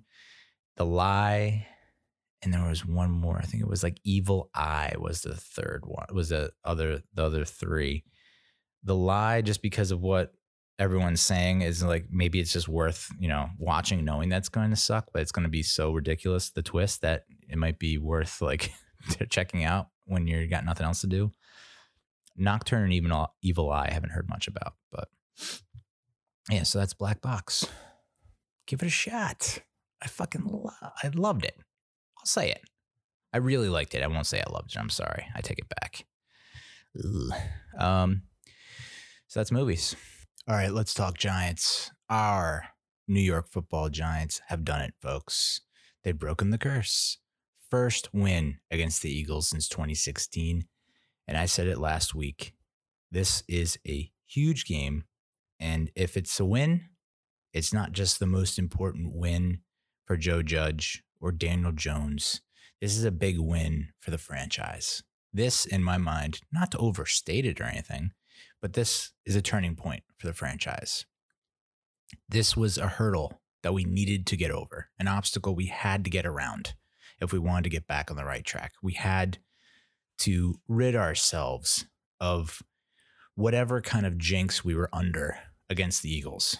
And I think now that we've gotten past that, we can exhale a little bit and we can say we can beat anybody. If we can beat this team that has repeatedly found ways to come back and beat us when they shouldn't, and a lot of it was our own doing, we didn't have that happen in this game. We managed in it, and there were a couple times, I'm not going to lie, second half where I said, This is where we lose the game. This is where we lose the game. This is where we lose the game. But it didn't happen. So we we we did it. We broke the cycle. Shout out Godsmack. We broke the mm. cycle. And and I couldn't be happier. It's the happiest I've been in a very long, long time when it comes to the Giants because they're heading in the right direction. And f- for us, for the fan base, it, it can't be it can't be overstated how important this win was for us, the fans everyone outside of the Giants fan base was just like, oh, another shitty NFC East showdown. For us, we went into it confident, not cocky, but confident. We stuck it to the Eagles the first time go around. Probably should have won that game, eh, but it was yet again coming down to errors, mental mistakes, little things, plays here and there, allowing the Eagles to get back in the game. And this had that feeling that we had in 2016 when we make the goal line stand or we make the play here on third down or you know we're just making plays to ensure that we don't lose it you know in that second half when the eagles they score quickly. And it looks like here we go second half collapse yet again. We can't our offense is going to sputter and our defense is going to allow big plays and here we go again. But it wasn't here we go again. It, they the buck stops here and the offense responded which was huge. And the defense responded, which was huge. And we're just maybe the Eagles are more talented, but we have a better coach.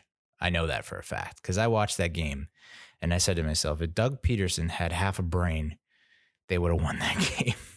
a lot of it is on the coach you know, a lot of it is obviously the players not executing, maybe not giving 110%. I know it, I mean you can just watch the Giants and every single player on that that roster is giving everything they have to Joe Judge. And that means a lot.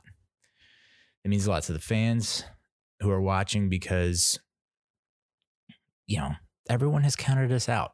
I counted us out after the 49ers blowout. I said this is you know this is just another lost season. But it's not. This is to this is a pivotal season. Even if we don't make the playoffs, which you know, plenty of articles going around that we could go 6 and 10 and make the playoffs and it's and it's realistic. It's not it's not a joke and the, and people are saying it's going to lead to like NFL rule changes if that happens. But right now the rules of the rules are are what they are. So we're going to take advantage of it.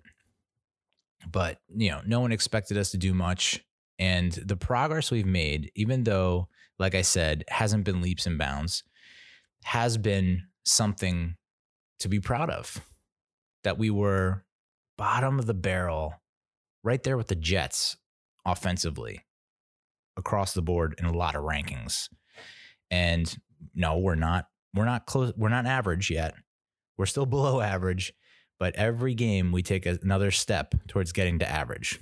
And I said last week if we can get to average on offense, we're a playoff team. So, and we're trending in the right direction. But you couldn't have asked for a better game from Daniel Jones, from the defense, from Jason Garrett and his play calling, his creativity, the way he was scheming. And you couldn't ask for a better way to enter the bye week because we're going to get a bunch of people back after this bye week. And then we're heading in heading into Cincinnati and we're going to be fired up because this is the you know, and I know Joe Judge doesn't believe in momentum. I do believe in momentum. And I believe that we are a threat. That, okay, maybe we don't go nine and seven. We're not going to run the table. But it's not, it would not be surprising to me if we stuck it to these teams and we gutted out a bunch of wins by one, two, three points each. It would not surprise me because this team is playing as a team and every I mean it's it's exactly what Judge Joe, Joe Judge has been telling us since the fucking day he was introduced to us. Complementary football. Special teams, offense, defense, all playing at the same kind of level. And although offense is not quite there yet uh, to where defense is in terms of output, production, rankings, whatever you want to call it, they're not losing us games anymore. they're not. This was Daniel Jones' first win versus an NFC East opponent other than the Washington football team. He was 0 5 versus Philly and Dallas. It just feels good to get off the schneid, doesn't it? It's just good to get the monkey off your back. Can I give you any more cliches? Not at the moment, but I'm sure I have some stockpiled somewhere in the back. Giants have now scored 20 plus points, 20 or more points in each of their last six games. And they had fewer than 20 points in their first four games. Now, have we faced the same caliber of defense? That's that could be a devil's advocate argument, but the fact that we're putting up more points is is good. Now, can we get to 30 points? Closer to 30 points each game. And then the defense, we wouldn't have to rely so heavily on the defense. That would be ideal.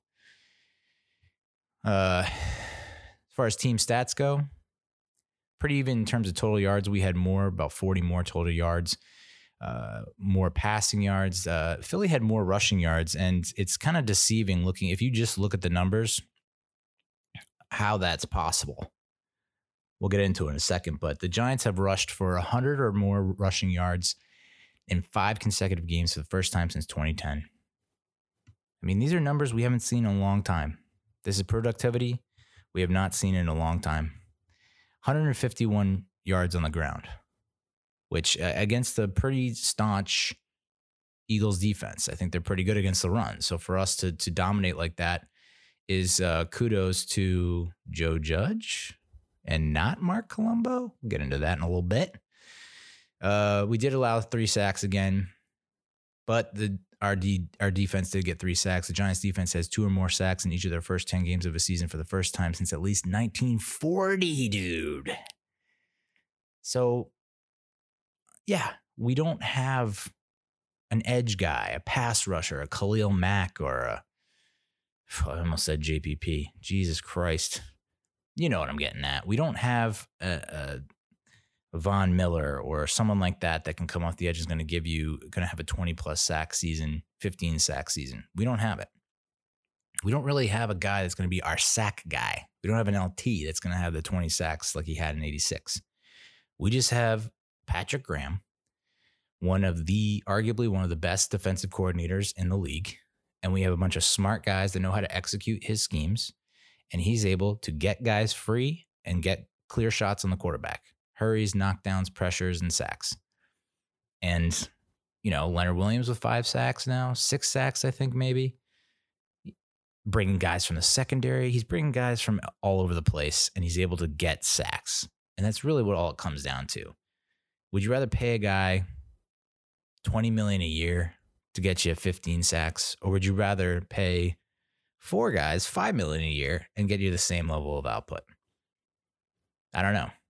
I, I just enjoy this team, you know, and this goes back to what happened with Golden Tate. It's team first. Joe Judge has been, I mean, it's a, it's crazy what he said. He's followed through on his vision, and it's the definition of leadership.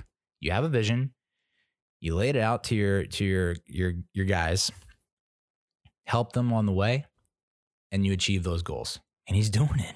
I mean, he's. I mean, I would sign him to. A, I know this is completely premature, and I've been wrong. Everyone's wrong once in a while. I would sign Joe Judge to an extension today, tonight, right now. He's just. He just. He's got it, and I don't think it's going to wear off. Now he might. Uh, he might meet some resistance if we still lose games and we have a losing record in 21. I think you might see some players start to revolt. But when the players put in the effort and they see what happens, they see the fruits of their labor, they see that they're, you know, they should be winning games. Now they are winning games. It's infectious. So I think he is the answer. And like everyone said after this Colombo thing went down, the dude is decisive. And that's what you want in a leader.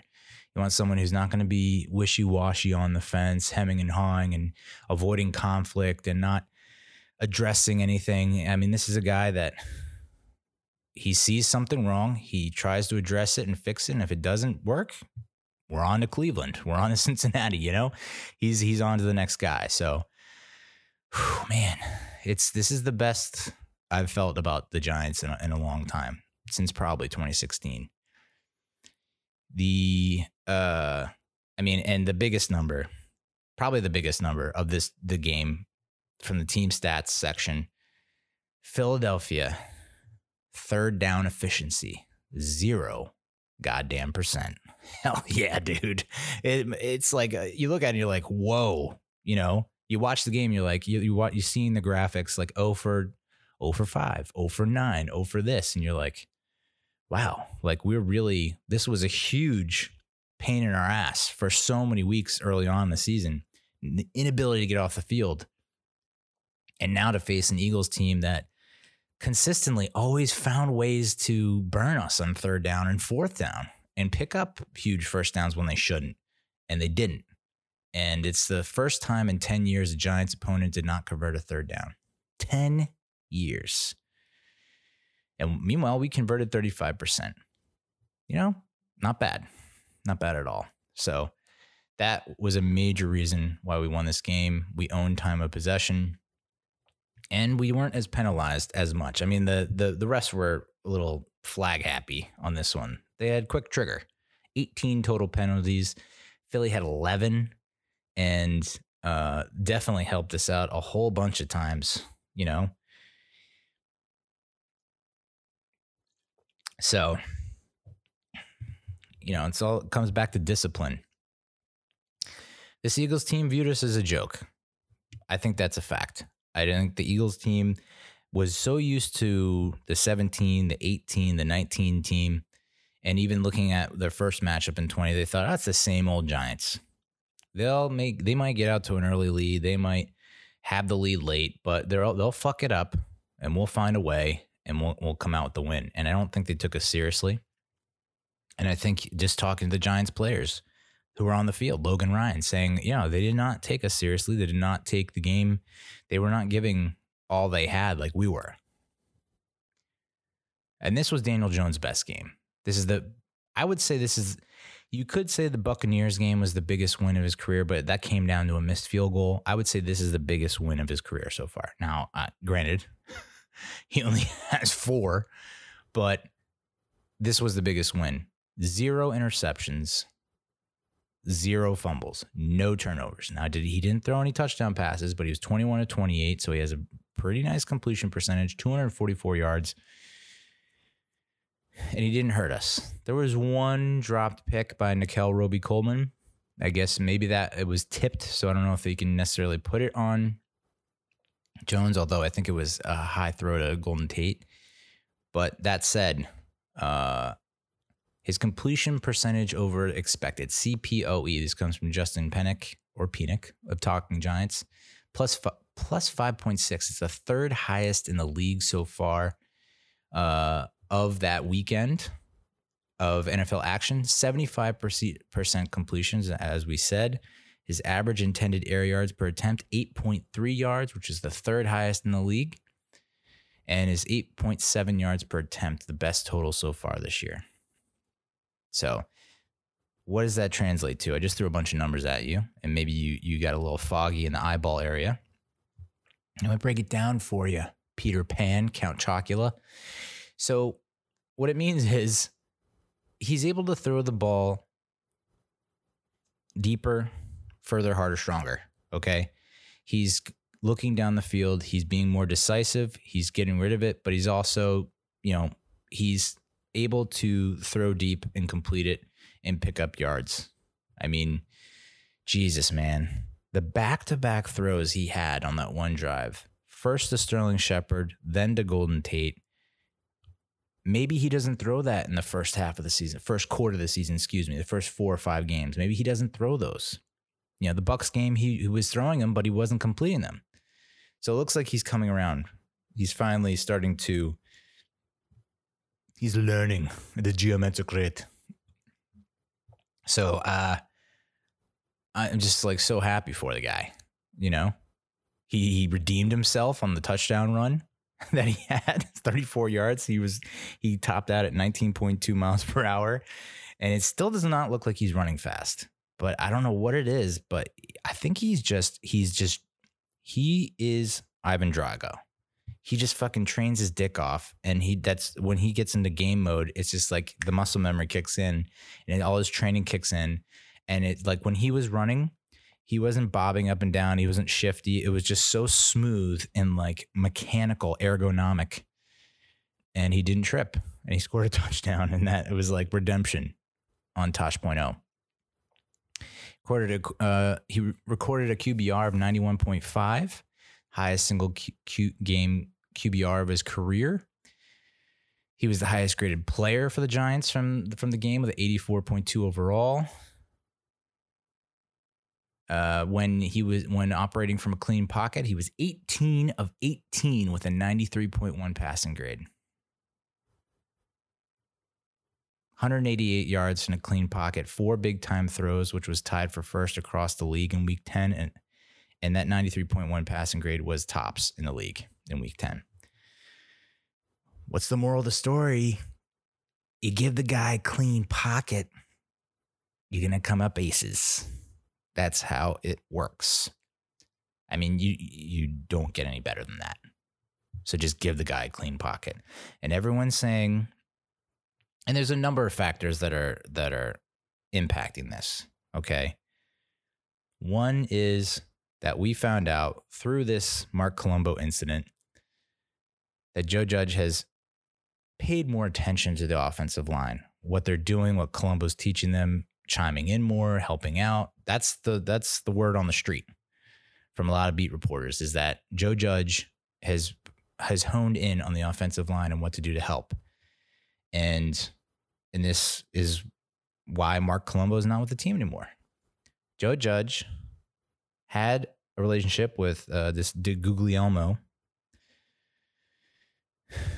wanted to bring him in as a consultant to help out with Colombo. Colombo and DeGuglielmo had a prior relationship when Colombo was a player with the Dolphins, and DeGuglielmo was either the Colts or the Dolphins. And DeGugs was there, and Colombo's a tackle. And according to I forget what source, okay, but I'm no Jason McIntyre. I don't make up shit. Like him saying there was a fist fight when everybody else, unless everyone else is getting paid off by the franchise and organization, like we'll ban your media pass if you say this happened. Just did not happen. Why Joe Judge would fight a man that's 6'8, 330. I mean, I wouldn't put it past Judge. He's a feisty dude. But at the same time, like, why Jason McIntyre? Why? But what's weird to me is that I think it was Art Stapleton who said this. That from NJ.com. That's right. When Colombo was a player, he was in his 11th year as a tackle. DeGuglielmo's, it was DeGuglielmo's last game as offensive line coach. Colombo came up to him and said, You're the best coach I've ever had. I've learned more under you in one year than I have in the previous 10 or 11 years. How do you have that interaction where it seems like this coach has changed your life, changed the way you play your, play the sport, made you better as a professional? How do you have that interaction? And then when Joe Judge says, "Hey, we're bringing in DeGuglielmo to help you out," I know that you guys have a prior relationship. How do you freak out and call Judge? I'm assuming called him a cunt. I, I mean, that's kind of the that's that's what everyone's been kind of hinting at. So I, what happened there, Colombo? What happened there? Very weird.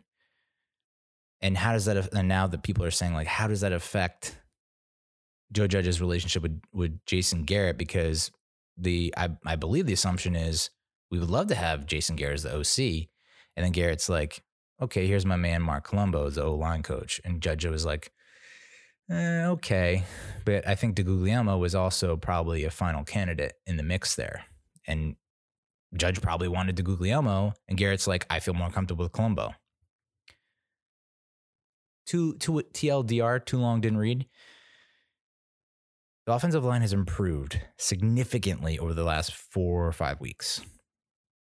Some would say that's due to Will Hernandez getting COVID, and then Shane Lemieux coming in and doing well against the Bucks and then doing well against Washington, and doing well against the Eagles.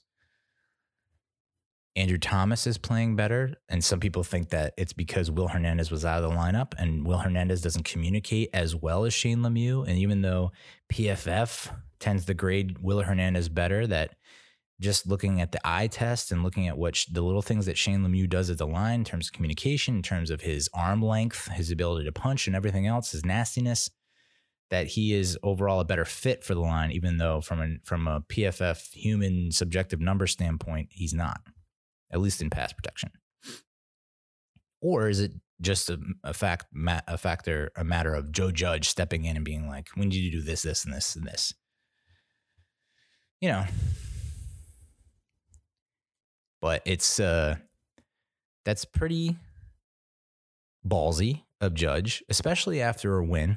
I mean, it's crazy to think if you if I come to you and say, "Hey, yeah, the uh in week after week 10, the Giants are 3 and 7." Okay. And the head coach Joe Judge fires the offensive line coach Marc Colombo. In your head, you're thinking to yourself, our offensive line stinks, and they're probably the reason why we're three and seven. And it's like he actually had one of their best performances. You know, 150 plus yards on the ground, and uh, you know, three sacks allowed. Yes, sure, but like not as many pressures, not as many hits, knockdowns, hurries, whatever.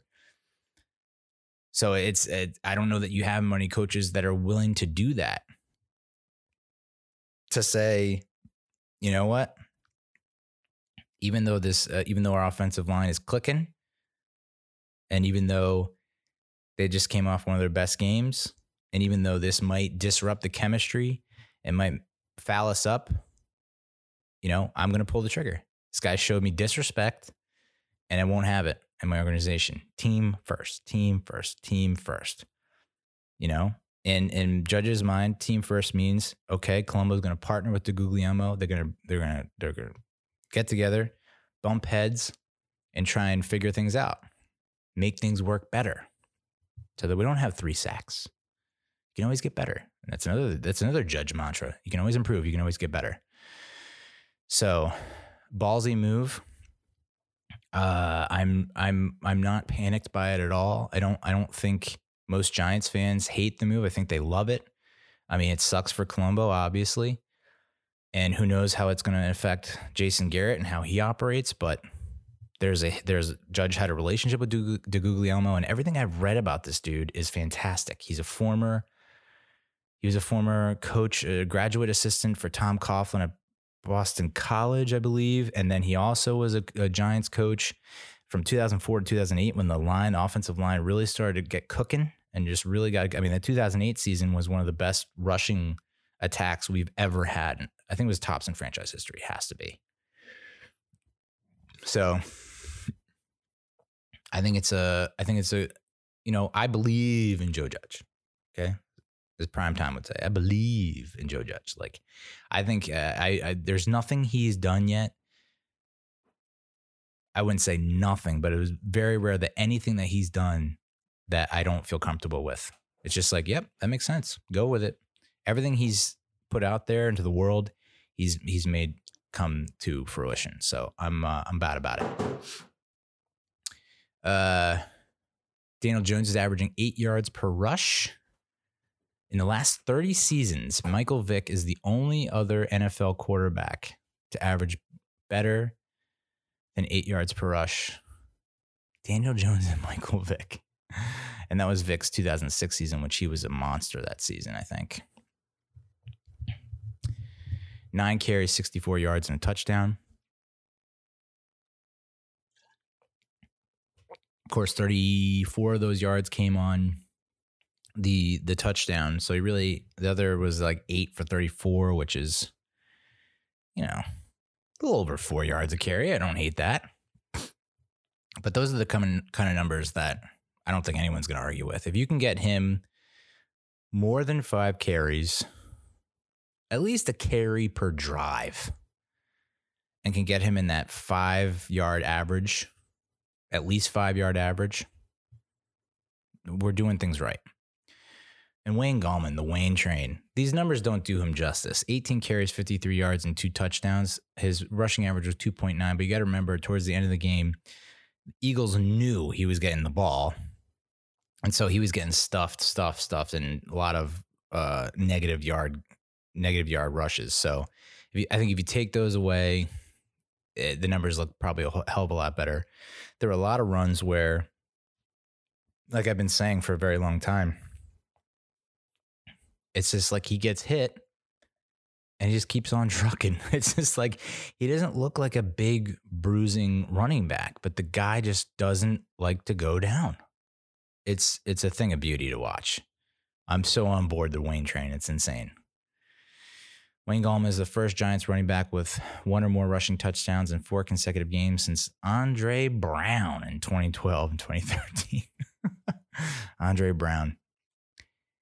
Uh, he gave us uh, he we found love in a hopeless place with Andre Brown. Um, out of all the running backs with at least 50 carries, Wayne Gallman has spent the least amount of time behind the line of scrimmage per carry. He's also the sixth in NFL's NFL Next Gen Stats efficiency metric. Yeah, I, I, I mean, I would,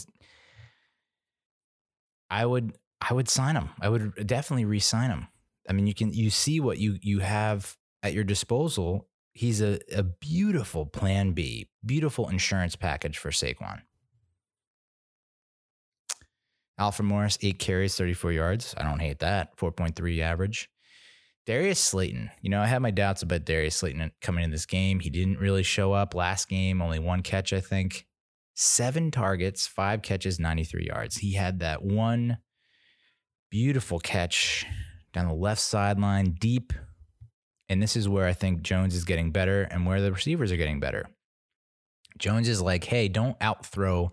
I mean, it's it's insane to think that that was a major knock on Daniel Jones coming into the NFL was like, does he have the arm strength? And it's like, it seems like he's overthrown Sterling Shepard a bajillion times since he's been up.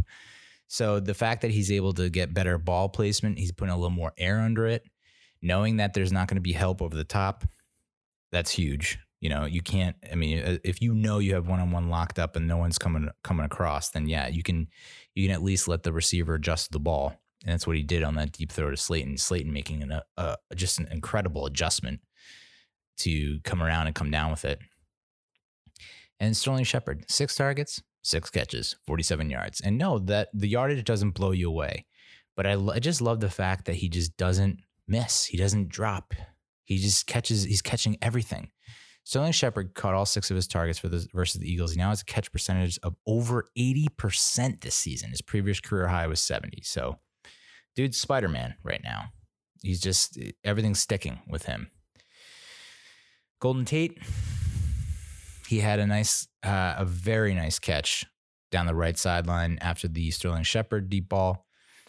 Um, again, like stellar placement by Daniel Jones and then uh, for Golden Tate to go up and, and haul it in. I mean, no one's argued that Golden Tate, Golden Tate, man, he he makes outstanding catches. He'll make one outstanding catch a game. He usually does. He'll usually give you one big play a game. I feel like, but man, five targets. You'd hope for four catches. You know, let's just let's get more catches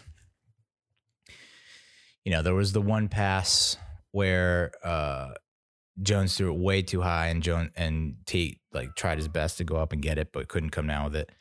There was another ball though that was somewhat deep. I want to say it was a dig or cross, and Tate just just gator armed it. He T Rexed it, and it, you know if he if he extends, it's a catch. But he was worried about getting clocked, so something you got to something you got to keep in mind with Golden Tate. The big one, though, is Evan Engram. Three targets, two catches, 15 yards. And granted, one of those catches was like, holy shit. like, why is it that the more difficult the catch is, Evan Engram eh, seems to come away with it, and the the easier it is, it's like complete oppo of what it should be. James Bradberry, I, I don't understand what the Eagles are thinking throwing at James Bradberry. Two passes defended, uh, no player was targeted more as the nearest defender in the Giants Eagles game than James Bradbury, per next gen stats. Six targets in his direction, two completions, 10 yards, two passes defended. what the hell? What are you doing? like, I mean, the, the formula for success against the Giants is to throw anywhere except towards James Bradberry.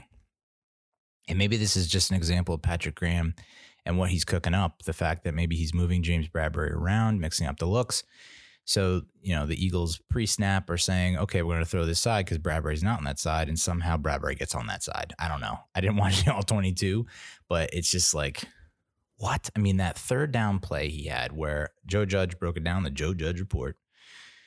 Third down play, the Eagles run like a rub pick type concept on the right.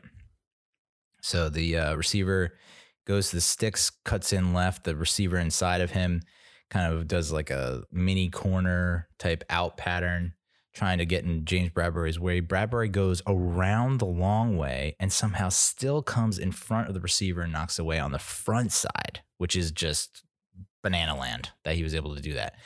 And for Wentz to not make that throw, when it looks, I mean, you he paused the film and it was like Bradberry is behind, I think it was Holmes and like trying to get around. And like Wentz is looking and looks like he's ready to throw, and the receiver looks wide open. And within a blink of an eye, Bradberry's around and knocking it away. But again, it's third down. Why are you going against? Why are you targeting Bradberry? Makes no sense. Isaac Yiadom is playing better. He had a pass defended. BJ Hill got his hand up once again. Thank you, BJ Hill. And Darnay Holmes coming away with a nice uh, pass defended. Logan Ryan, yet again, leading the, the squad in solo tackles. Uh, Jabril Peppers, six solos, one assist, half a sack, two tackles for loss. I mean, the guy is a maniac right now. If he can stay healthy. I mean, I, you know, we'll talk about Pro Bowl players on the Giants squad. And I really think that look, I know the numbers don't reflect it if you look at the PFF grades and maybe you look at some other rankings, but it just feels like Logan Ryan, Jabril Peppers are on the precipice of being Pro Bowl players. Devante Downs didn't have a bad game. I mean, There are a couple times where you watch a run play, you watch a replay and the run play, and you're like, dude, you just got blown. I mean, like you're in the stands right now. What are you doing? You getting popcorn? Like he just gets blown off the ball and is nowhere in the vicinity of the play. And, you know, we'll get to the Eagle stats in a bit, but I just, it, it must be David Mayo is just not, you know, he was three solos, one tackle for loss. So maybe he, maybe they're just trying to slowly work him back into the lineup because they know he's not 100% yet. But I don't know that you can have Devante Downs really as your every down backer, especially on the run, especially in the pass. Like he just can't cover either. Um, and then uh, Dexter Lawrence. So Blake Martinez only four tackles. Not a, not a like particularly great game for Blake, but uh, Dexter Lawrence two solos, a sack, and a tackle for loss. Leonard Williams. You know, if you look at this stat line, it doesn't look like he did much, but I bet you he had a bunch of pressures, knockdowns, hurries, all that good stuff. He did have that personal foul uh, where he threw down once that was more out of frustration, I think than anything. Can't have that. So that sucked, but I still think he had a pretty decent game. Trent Harris is a name that has emerged. Him and Jabaal Sheard. It's just like they just they just signed out of nowhere and are making plays. He he combined with sack, uh, Jabril Peppers. And then Darnay Holmes, he only had one solo tackle, but I forgot to mention this stat last week. He's the only r- rookie cornerback with 15 or more targets to not allow a touchdown this season and and that continued against the Eagles game. So that was before the Eagles game. 39 targets, and I think he had a bunch more targets against the Eagles, and still has not allowed a touchdown. So it's something to to put on your mantle. And then, um, you know, Dalvin Tomlinson, the run stuff for only one assist, no solos, but clogging up lanes. Graham Gano, two for two, long of 44. 100% on extra points. Um, you know, I, I keep expecting him to have his miss, you know, because that's kind of how it works. Like right when you right when you don't need a miss, you know, it's never like the first drive. It's always like close ball game, you know, and the guy's been perfect all year. And it's like this is the one that we really, really, really, really need. And they miss it. And and uh, he came through both times and uh, he signed a three year extension, 14 mil, I think it was. And you're like, Graham Gano, he's gonna go, he's gonna go to the Pro Bowl. We signed him to an extension. He's looking great. And then he gets COVID. it's like, thank God we have a bye week. Cause I, I did not know what our backup plan was. I, I almost put I almost tweeted out like all gas, no field goals, no extra points. It's just gonna be Madden style. We're gonna go for two every time. We're gonna we're gonna go for go for it on fourth down every time in enemy territory. Like it's just going to be like high school football, basically. But apparently, we've had this dude on our practice squad, Ryan Santoso. Uh, Joe Judge expressed confidence in Ryan Santoso if Gano isn't ready for the Bengals game, which he, it's tough. It's going to be tight because I think they announced the extension either Sunday after the game, maybe, or Monday. And then like Monday or Tuesday, they were like, yeah, he's got COVID. So there's going to be, you know, typically you'd have to 14 days of quarantine, but this is like professional sports, multi-billion dollar organization. So they're like, well, if you, we're just going to test the shit out of you. And if you have a bunch of negative tests in a row, then you're good to go. It's like, all right, wish I could do that. Um, so Santoso, if Gano, if Gano can't go, we'll have Ryan Santoso. Dude is 6'5", 258 pounds. we have like a tight end on the practice squad who's like smaller than that. Uh, he's an undrafted free agent out of Minnesota, University of Minnesota Golden Gophers. And uh, he was a kicker freshman, sophomore year in college, and then became a punter junior and senior year. So it's kind of like, mm, and now he's a kicker again. What's going on? He became Minnesota's kicker in 2014 and had a poor 12 of 18, so two thirds uh, success rate for field goals. Um, but went 45, 46 in extra points. Of course, extra points in college, not same as NFL. High point of his season then was a 52 yard field goal to beat Purdue. 2015, his field goal numbers improved 17 to 21, which is around 81%, and a game winning field goal in overtime against Colorado State. perfect 32 for 32 on extra points. And he became a punter. So it's like, okay. And he averaged, he had the fourth best average in school history, punting. 46 punts inside the 20, the career long of 68 yards. So I watched, uh, he spent, he was signed by the Lions and waived, didn't see any time. Went to the Alouettes, signed to the practice squad, didn't see any kicks. I guess maybe he's a punter on the practice roster. Went to the Titans and was a kickoff specialist in three games in 2019 last year. And then went back to the Alouettes, but the Alouettes season was canceled. So, but Joe Judge must see something in him. And I would think that Gold, like uh, Carter Coughlin, might have something to say about this since he was a he was at Minnesota at the same time as Santoso. Maybe you know I don't know if Chris Williamson is on the practice squad still, but he was a Golden Gopher, so maybe he said he could vouch for Santoso. Kind of odd that he's moved to punter in college, but maybe that maybe that's like the coaching staff in college just not seeing his potential or not being able to coach him up. I watched his pro day from 2018 on YouTube. Dude is a strong leg. He is not accurate though. Looked like he was drawing. I mean, this was in a bubble indoors on the turf. And he was kind of hooking a lot, hooking, hooking, hooking. I think he hit one uh, to the right, missing. So he's not incredibly accurate, but goddamn, he has a strong leg. he was hitting from 60 plus yards, no problem. Yeah. And yeah, on turf, indoors, no pads, no rush, perfect hold because it's just the little T thing. So I get it. But it's a little encouraging to see, you know, that if we get into that situation where it's a 50 plus yard field goal, that Judge would have confidence in him to to put it through. Riley Dixon, four points with a 53.3 average, and that's due to his long of 71. Four punts inside the 20. Now, Gano, I got to think, has got to be guaranteed Pro Bowler. He's like leading the league in field goals made. Riley Dixon should be a Pro Bowler.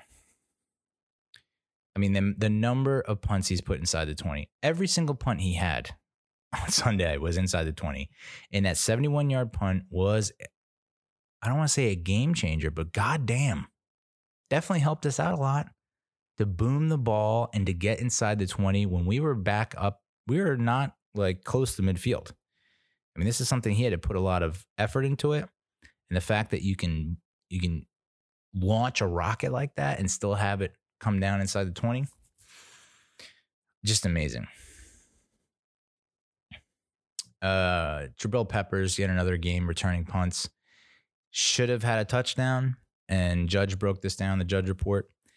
You know, he had a choice, just like Dion Lewis had a choice, I guess, against the Redskins lat the previous week, where it's like he could have cut it outside and he probably would have scored, but he decided to kind of cut it up and go vertical. And he ended up running into Cam Brown, who probably was not expecting to get his ass rammed in by Jabril Peppers, but still a good, you know, 20 yard return that put us in really good up, uh, scoring opportunity. I think we got a field goal out of it, but goddamn, I would love to see Peppers return a nice kick for a touchdown. A, but B, I'd like to see one of these deep kicks that get into enemy territory result in six instead of three. Wentz was 21 of 37, 208, no touchdowns, no picks. And this is where it gets weird. You look at the stat line, you're like, man, we got gashed. Miles Sanders, 15 carries, 85 yards, 5.7 yard average. Boston Scott, three carries, 63 yards, and a touchdown with a 21 yard average. Now, Boston Scott had that one long run for a touchdown. I forget how long it was. It might have been 50 or more yards. So it's like you have one big play that kind of throws all your averages off. But you look at those numbers and you say to yourself, Jesus Christ, Philly, why didn't you run the ball? why didn't you just like it seems like what is it 19 21 23 designed carries and four of them went to quarterbacks? And that's that's what i think is most important here is that wentz two carries four yards. Like we were not we, we didn't allow him to get loose and to scramble and to pick up big chunks with his legs. And then the what philly is doing with jalen hurts i'm not really i don't really understand. Like very important second down or third down on a drive you need to have, and you throw Hurts in there, and it's like a design run that the Giants sniffed out no problem. I don't know. That's a that's like a coaching thing. And uh, you know, that the tweet of Doug Pederson on WIP, the Philly sports radio station, where he's just like super pissed off and frustrated. And it's like, well, dude, a lot of the, the onus is kind of on you, my man. Like, you just didn't coach a good game. Like, why are you going for two? I think it was 20, what was it, 21 16, something like that? Or tw- I, don't know. They had an opportunity to just kick the field goal and be, uh, kick the extra point and be within a field goal, and, this, and, and instead they go for two.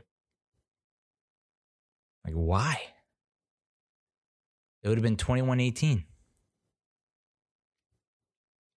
Kick the extra point, dude.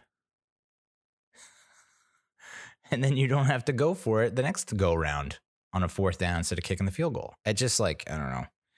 Very weird. Um, yet again, Richard Rodgers, which I don't know, this dude really does much against anyone else except us, but five targets, four catches, 60 yards. Jalen Reagor, seven targets, four catches, 47 yards. Greg Ward, six targets, five catches, 39 yards.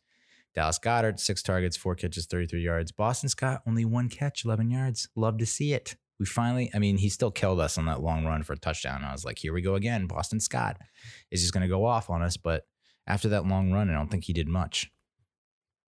But these are the big ones. Travis Fulgham, who everyone was filleting the whole week. Like this guy came out of nowhere. He's one of the league's best. Five targets, one catch, eight yards. that is, I mean, that's perfection right there. That's just, that's sweet. It tastes great. Less filling. Love that. Took his ass away. Not going to let him kill us. And then Alshon Jeffery came back and he had one target, no catches. I don't know why I was like worried about Alshon Jeffery. I just think he's probably he's probably Dunions.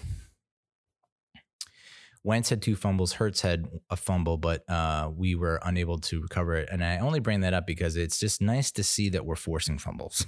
you know, uh, even though we're still not we're not getting on them, the fact that we're still forcing them, you keep forcing them, good things are going to happen. So uh,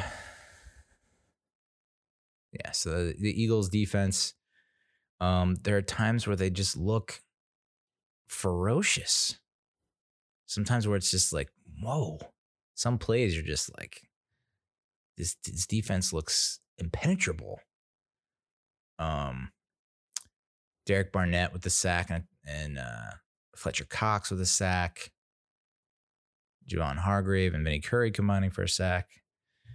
And but then you see like we're able to run the ball with fairly with ease, and there are times where Jones is able to stand in the pocket and, and progress through his reads. So, um, just all around great team effort.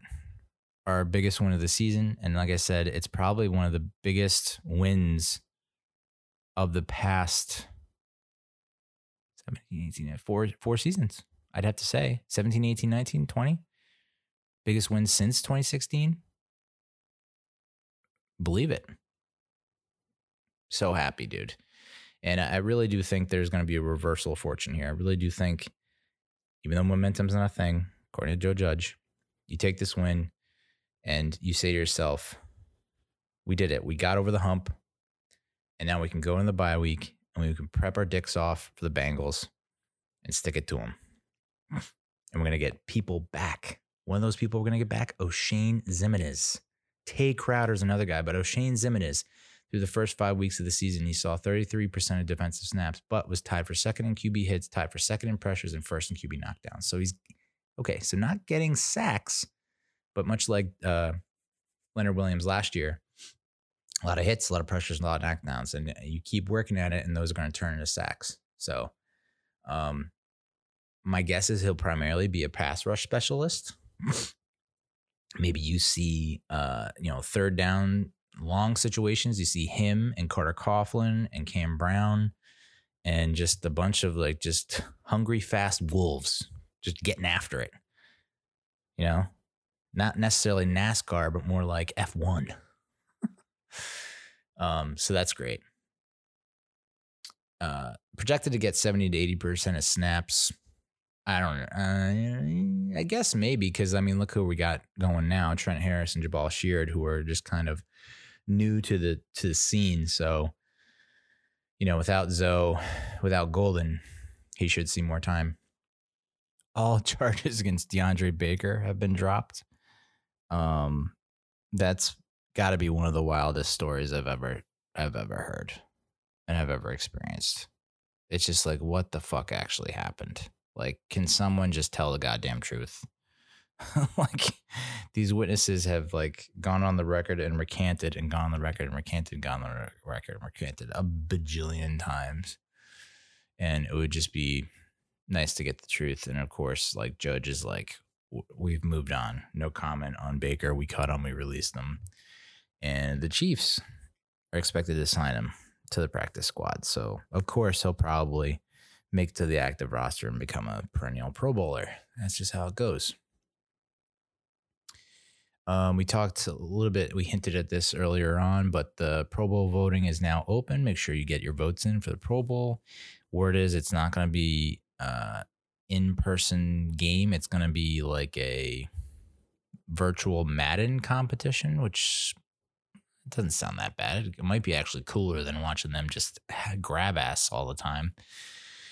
Which Giants deserve to be Pro Bowlers? We talked about Graham Gano. He's got to be automatically in. I think James Bradberry gets the, gets the nod. I think Blake Martinez definitely is a Pro Bowler. He's like leads. Uh, if he doesn't lead the t- the league in tackles, he's probably top five. And then there were a couple players that I thought deserve a look and deserve serious consideration. Of the four that I have on my kind of borderline list, Riley Dixon is probably the favorite to also get selected, just given like how proficient he is placing balls inside the 20. I would say next up would be Leonard Williams, given that, you know, the main knock on him was his inability to get sacks, and he's been getting sacks, you know, five or six through nine, 10 weeks and uh, has a pretty decent high PFF grade. I think it's like 70 something, 77 maybe, 71. And then the other two are, are, are kind of long shots, and I, I don't expect them to be selected, um, especially since I don't think anyone's going to be. Well, maybe they still would opt out. Like, would you still opt out if it's a video game competition and you're in the playoffs? Probably, right?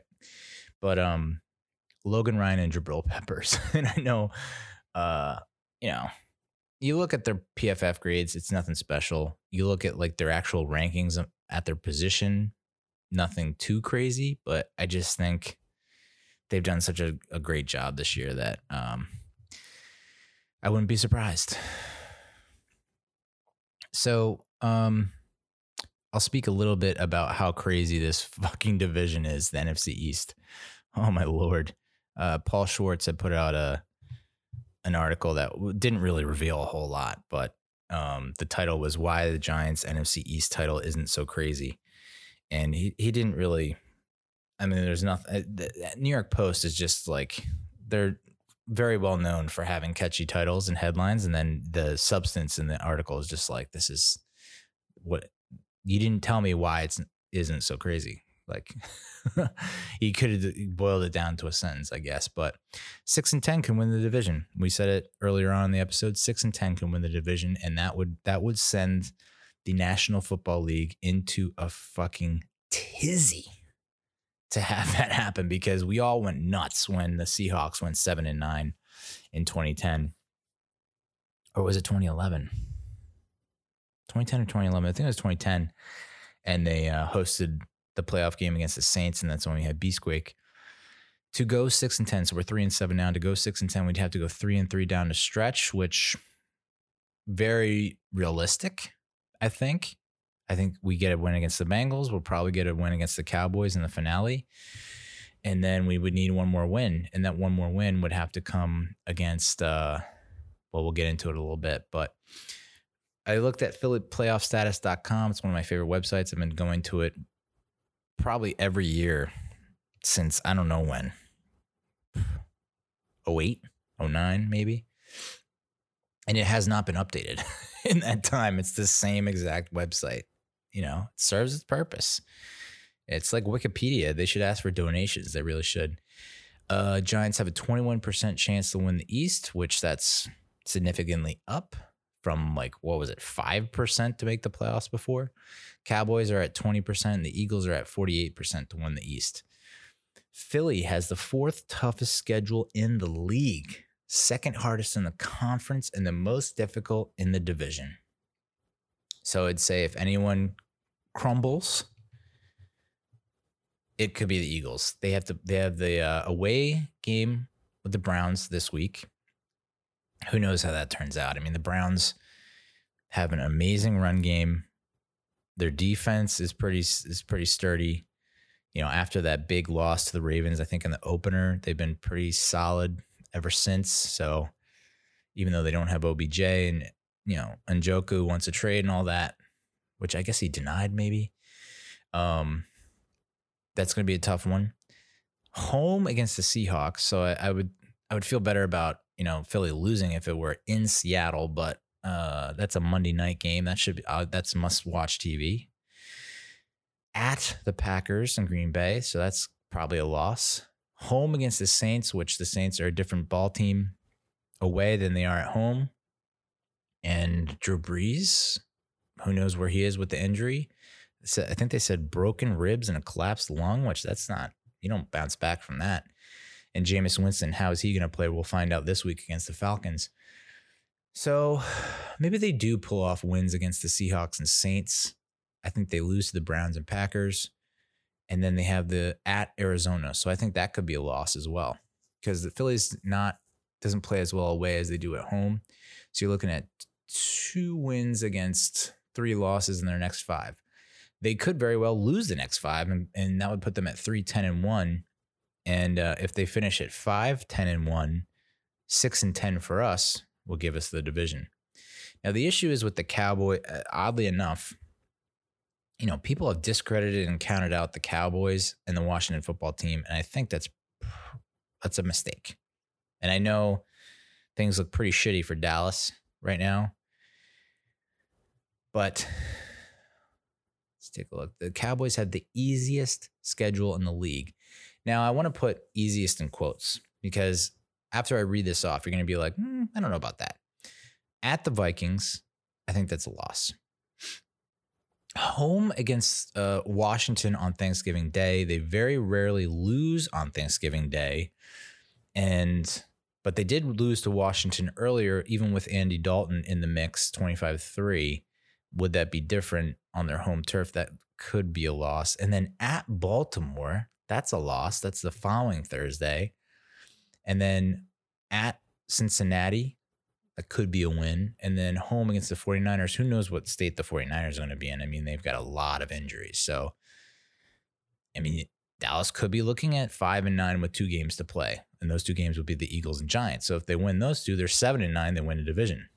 But again, loss, potential loss, loss, potential win. So three losses, one win, maybe two, two and three. So yeah, maybe they are four and ten by the time they met they they face the Eagles and Giants. Now the Washington football team has the second easiest schedule in the division. They're home against the Bengals, which they could pull that off. At Dallas on Thanksgiving, at Pittsburgh, that's a loss at San Francisco. Who knows where San Fran is? That could be a loss. It could be a win. Home against the Seahawks. So not in Seattle. That could be a game changer. And then they're home against Carolina. So they very well could be six and nine before they face the Eagles. And if they face the Eagles in the finale at six and nine and win seven and nine, that puts and we're six and ten. Washington gets the even though we own the tiebreaker, Washington has the better record, and so they would get the division crown. I mean, who knows? They should have beat. I mean, I think they should have beat the Lions this past week and just crumbled last minute. And the Lions are, you know, the Lions are the Lions, but they do give people a fucking fight every week. Giants have the sixth toughest road ahead in the conference. At Cincy, I got that as a win. At Seattle, I have that as a loss because I just think it's in Seattle. Crazy shit happens there, and it usually goes Seattle's favor. And then home against Arizona, I think because this is a home game, I have it as a win. And then we have a home game against the Browns. I think that could be a win. And then I have us at Baltimore. We're losing in Baltimore just because it's just, yeah, no thanks. So, so we have three wins, two losses. We could be at six and nine heading into the Cowboys game. And that means, you know, hopefully we could pull out the win there and go to seven and nine. Because uh, we would own the tiebreaker against the Washington football team. So say we go seven and nine, Washington goes seven and nine, we own the tiebreaker. I think seven and nine is is definitely within reach. You know, although that's a that's a that's a murderous murderer's row, death row. C- Seattle, Arizona, Cleveland, Baltimore. Fortunately for us, Cardinals and Browns are at home, uh, but playing in Seattle and in Baltimore. Oof. But you know, Baltimore just lost to the Pats in New England. Didn't look great. Seahawks have not looked too great. I don't know how they're doing tonight. I haven't checked in. They were playing the Cardinals tonight. So I'd have to check in on on how that went down. You know, Cardinals in Arizona, I think that would have been a little scarier, but yeah. Cleveland, I think it's going to be a slugfest. That's going to be like a 6-3 game. It's going to be like a the 3-2 game in the bottom of the ninth like where I I was hoping that we would just put a, fucking smackdown on Cleveland, you know, as uh to finally put all the comparisons to rest about the OBJ trade and all that bullshit. Um but it's it's to be like I'm expecting like injuries galore in that one. It's just to be people hurting each other. So, but no preview of the Bengals game this week. Instead, we have a bye week, and so I did a little did a little research, did a little homework on the sweetest bye weeks since 1990, since that's uh I don't know. I think that's the last. That's when it was really implemented. The bye week. There were two bye, bye weeks in '93, which they they've kind of dabbled with bringing that back. And uh, I mean, I wouldn't be mad at it extending the football season. Fuck yeah. But here are the seven sweetest bye weeks since 1990. I'm going from uh, least to most sweetest, I guess you could say. There's seven of them here. We'll start with uh, the first one, and you're gonna probably you know blink a little bit like that white dude in the meme. 2015. Okay. Now we were five and five when we went into the bye week, but we only lost by three to the Saints on that crazy, ridiculous, uh, you know, punt return with the penalty and the in the last second field goal. And then the final score was 52-49. It was a hell of a shootout. Brees versus Eli. Uh, we then blew out the Bucks and Jameis Winston. And then we lost to the Pats by one. If you remember, that was the game where Landon Collins had the game ending interception in his hands, but he fell and hit the ground and the ball came loose. So we could have, you're looking at potentially beating the Saints and the Pats going into the bye. That would have been a three game win streak, possibly longer. So we're looking at, we could have been seven and three at the break in 2015. We could have been seven and three. And uh, it's not to mention that we also lost by one to the Cowboys in the opener. So we could have very well have been eight and two at the break, which would have been like, oh, I don't know how we how we would lose uh, momentum there. Um, after the break, we then lost the Jets in OT and the uh, eventual NFC champion Panthers by three. In an alternate reality, um, we go 11 and 5 in 2015. So it's amazing how you know, 2015, 2016, one was whatever it was, six and 10. The other one was 11 and five. But, the, you know, the ball bounces a different way in each season, and you're looking at uh, the role reversal there. And maybe Coughlin doesn't get fired. If we go 11 and five, he's definitely not getting fired. And then who knows how the franchise proceeds from there? Will we have will we have McAdoo? Will we have Shurmur? Will we have Joe Judge? Next sweetest bye week was 2004. We lost the opener to Philly bad, but then we won four straight. And we'd only win two more after the break, but five of those losses were by seven or fewer points. So 2004, you look back at the final record and you're like, ah, it was a lost season. Eli was growing, but a lot of close ball games, and uh, we got off to a nice start. And we made the switch when we didn't. I don't know. I think we made the switch at five and three or five and four. So we started four and one, and then we kind of, you know, Warner had the fumbling problem, and everyone thought he was Dunzo and over the hill, and then he uh, led the Cardinals to the freaking Super Bowl.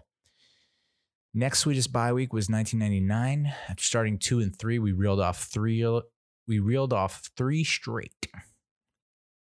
We had a three point win over Dallas, and we blew out the Saints, and then we had an overtime win against Philly. I believe that was the game that Strahan had the sack fumble return for the touchdown or the interception return for a touchdown in OT to win it. And then, uh, so we go in feeling pretty good about ourselves. I think Kent Graham was still the quarterback at that time and then we would lose three straight after the bye. And then Kerry Collins took the reins, and I don't know that he fared that much better, but the offense looked a little bit better. And we finished, uh, I think we finished seven and nine that year, or eight and eight, and missed the playoffs. Next, next up at number four, or I guess if you're counting down reverse, so that was seven six five yeah, this is four. it's the same either way. so the fourth sweetest bye week. It was the 2000 season. We got off to a five and two start. We beat the Falcons and Cowboys before the break, then beat the Eagles and Browns coming out of the break. That was a Super Bowl season. 2010, so this is the third sweetest bye week, was in 2010. We started one and two, and then we won five straight, capped by a thriller and Big D. And uh, we were riding high, six and two at the break, thinking we got our shit in gear. And then uh, coming out of the break, we lost to Jon motherfucking Kitna at home. My birthday weekend when I had turned 30. That was a real kick in the dick. like, welcome to your 30s. The Giants still lose the backups. Uh, and that was also the year that um, we played the game that shall not be named against the Eagles at home when I thought we were going to the Super Bowl. And then it all came crashing down. The second sweetest bye week was 1997. They started the season one and three, but reeled off five straight wins to get to six and three, beating the Saints, Cowboys, Cardinals, Lions, and Bengals in overtime. And uh, I think one of those games, the Saints game, maybe Dave Brown was still the quarterback. I just saw like a highlight from Big Blue VCR on Twitter. I was like, oh shit, I forgot Dave Brown actually started a few games there before uh, Danny Kanell took over. I mean, guys, you think Daniel Jones is not the answer? You did not live through Dave Brown, Danny Kanell, Kent Graham. You just didn't. uh, and then the sweetest bye week of all time. Oh, so in 97 after the break, we ended up going 10-5 and 1 that season. So you start off 6 and 3 and then we ended up losing we ended up going uh, 4 2 and 1 down the stretch. So not mm, not as good as the pre bye week. Oh, but yeah, that tie was so funny against Gus Frerotte, I think it was, in skins. But uh, yeah, there was a there was like one or two losses in the second half. They were just like, huh? Anyway, the sweetest bye week had to be in 2007 when we started 0 and 2, and we looked like we were just uh, people were writing us off left and right. We were in the it was just a dumpster fire. Our defense couldn't stop anyone. We won six straight we capped it off with a three point win over the Miami Dolphins in London, where Eli Manning rushed for a touchdown. That's back when quarterbacks, Giants quarterbacks didn't rush for touchdowns. and now it seems to be happening every other week with uh, Danny Dimes. But we would go four and four down the stretch after the bye. Three of those losses were by double digits. One to the Cowboys, I think that was right after the bye. One to the Vikings was like 41 to 17 when when Manning threw like five picks. One one or two for pick sixes, and then we we just lost to like the the Skins at home by twelve points. To like I I can't even remember the the dude's name. Rex Grossman was in 2011, but this was like I can't even remember the dude's name. He was number 10. And we just couldn't move the ball. I think Shockey, that's the game that Shockey went down that was Shockey's last game with the Giants because he was hurt for the rest of the season into the playoffs through the Super Bowl, and then he was traded and uh, during the 08 draft to the Saints. Whew. So those are the seven sweetest bye weeks since 1990. All right, we'll quickly, we'll try to quickly go through the Mets. I kind of had a lot of shit here, but I'm going to quickly go through it. Um, big news right off the bat: Robbie Cano suspended for 2021 season for performance enhancing drugs, PEDs. It's his second offense, so he's gone for all 162. Uh, he will uh, forfeit his $24 million in salary. And uh, although I guess fans that are not baseball fans that are outside, that are not Mets fans, are probably looking and going, oh man, sucks. Unreal. Can't believe it. Sucks for you guys. It's like, eh, it's actually a blessing in disguise. And I tweeted this out, but my conspiracy brain thinks that, you know, Steve Cohen is a billionaire he probably knows a lot of people, probably has a lot of connections, and he probably has the money to make things happen. So I wouldn't be surprised if he just slipped a little something in Robbie Cano's protein shake to be like, get this motherfucker off the field and out of the dugout and get his salary off the book so we can put it towards players that are actually going to make a difference and clear up the logjam that is our goddamn infield. Uh, so yeah, I mean, how does this affect the Mets? Well, more money to go to free agents you know, more money under the more money they can spend towards the luxury tax, past the luxury tax, whatever it is. And now as a you know, you're looking at possibly not missing out on a free agent that you was one of your targets. Now that's probably more of reality. So uh, my preference, I want McNeil at second. I think maybe you put a, Giménez at third if you're not able to trade for Arenado, which I'm not even completely sold on Arenado. But Springer in center, McCann behind the dish, you know, Nimmo in left, Lindor at short. You know, I just I, I like that more than going after LeMahieu. And LeMahieu wants to stay with the Yankees. That's kind of he's made that clear. He wants five years with the Yankees. Think the Yankees want to give him four but he's willing to take less money for the Yank to stay with the Yankees. Like, do you want LeMahieu at second, then McNeil at third, where it's like that's still not his natural position? Uh, I don't know. So I I think this is it's a good thing.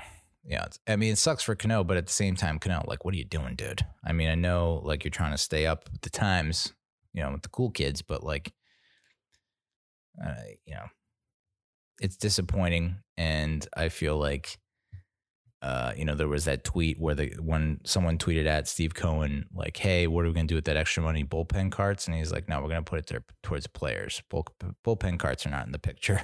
players first.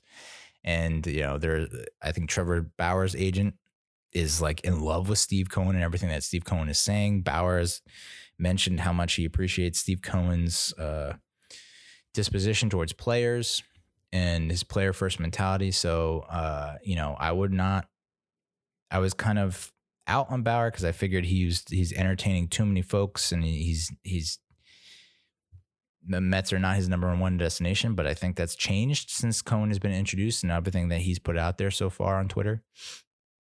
So, uh, we're in a good spot. And it's, it's like, it's weird as a Mets fan. You're just expecting the other shoe to drop and something bad to happen, but everything is turning up roses right now. You know, one agent that's been in contact with the Mets said that communication is already a huge difference from the previous regime. And I believe it because you, I mean, I don't even know if we're going to get to this. There's the five worst moments during the Wilpon era. Um, I don't know if we'll have time to get to it. Probably not. I'll probably get to it next week. But, you know, it's just the shit that the Wilpons would say about their players. it's like, and it's just a lot of it's kind of unwarranted. Um, and even if you do think that, don't put it in the press. And it was all and was all really a ploy to to pay the players less. You know, it's another penny pinching maneuver. Drive down the market and drive down the cost. Mets have shown interest and have been in touch with Charlie Morton's agent. We mentioned that Charlie Morton was kind of an under the radar um, you know, ever since the Rays did not pick up his option for 21, that he could be a nice fifth starter. He's going to be 37, he's, but he's a Flemington, New Jersey native. And so that there might be some ties there to the Mets organization. And uh, wouldn't hurt to get him in the mix. Mets have also shown agent uh, interest in free agent pitcher Jake Odorizzi. And now we mentioned this last week that Odorizzi and Brad Hand were some of the predictions uh, for the offseason for the Mets, you know, bringing them in. Mets pitching coach Jeremy Hefner worked with Odorizzi in Minnesota, so there's a connection there. Um, and this also from Jon Morosi. He said that sources say Rays highly regarded executive Bobby Heck is under consideration for a top front office role with the Mets since he is not the Tampa Bay GM. He likely would be permitted to leave for a GM role or higher in New York. Morosi also reported that the Mets requested permission to speak with Indians GM Mike Chernoff about their president of baseball operations position that we mentioned that last week Michael Hill, I think it was, interviewed for um, but it's not clear if the Indians granted that interview. Um, the Mets are a suitor for Francisco Lindor. So are you looking at a combination of Chernoff and Heck to get the, the Mets train back on track? And this is this kind of threw me for a loop. And I'm not, I was kind of like, hmm? It was like that meme of that girl who's like, huh? Hmm? hmm? Like, yes, no, yes, maybe. Um, the Mets are expressing this from Ken Davidoff the Mets are expressing expressing interest in free agent Marcell Ozuna. So the Braves, he signed a one year deal with the Braves for $18 million and went 338, 431, 636 in 60 games, 18 homers, 56 RBIs, 145 total bases, led the National League. Ooh, along with his 267 plate appearances. Uh, but he spent most of his time at DH and then he would also play a little bit in left field and then just a little bit in right field. So he's not a center fielder, or at least he hasn't played there in a while. I don't think he could keep up. And we pretty much would like the I mean, we're gonna if we don't trade Nimmo, which I, I don't think we should trade Nimmo, I believe Nimmo belongs in left. And Conforto's obviously solidified in right. So it's like if there's no DH, which they're I guess they're negotiating the players agreement something collective bargaining agreement about having the DH for 21. If the DH is out, that really, I, I think that pretty much eliminates Ozuna, unless we trade Nimmo in that uh, for the Lindor in the Lindor trade. Uh,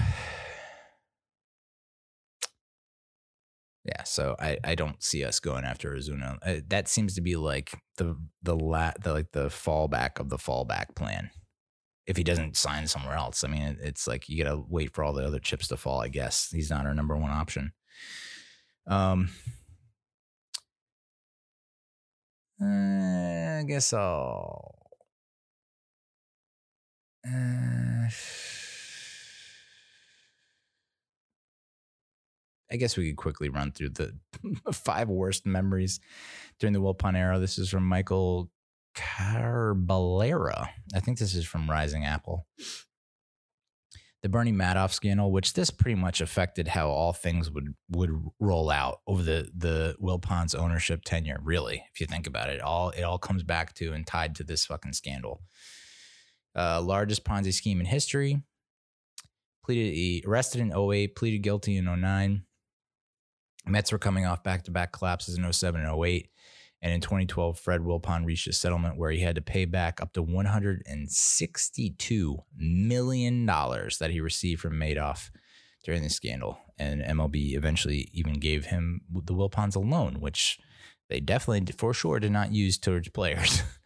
in 2011, Fred Wilpon had some harsh criticism on three of his players. That we talked about this just uh, I teased it a little bit before in New York Magazine. The guy who interviewed him, Jeffrey Toobin, is the guy who got fucking canned for masturbating on Zoom.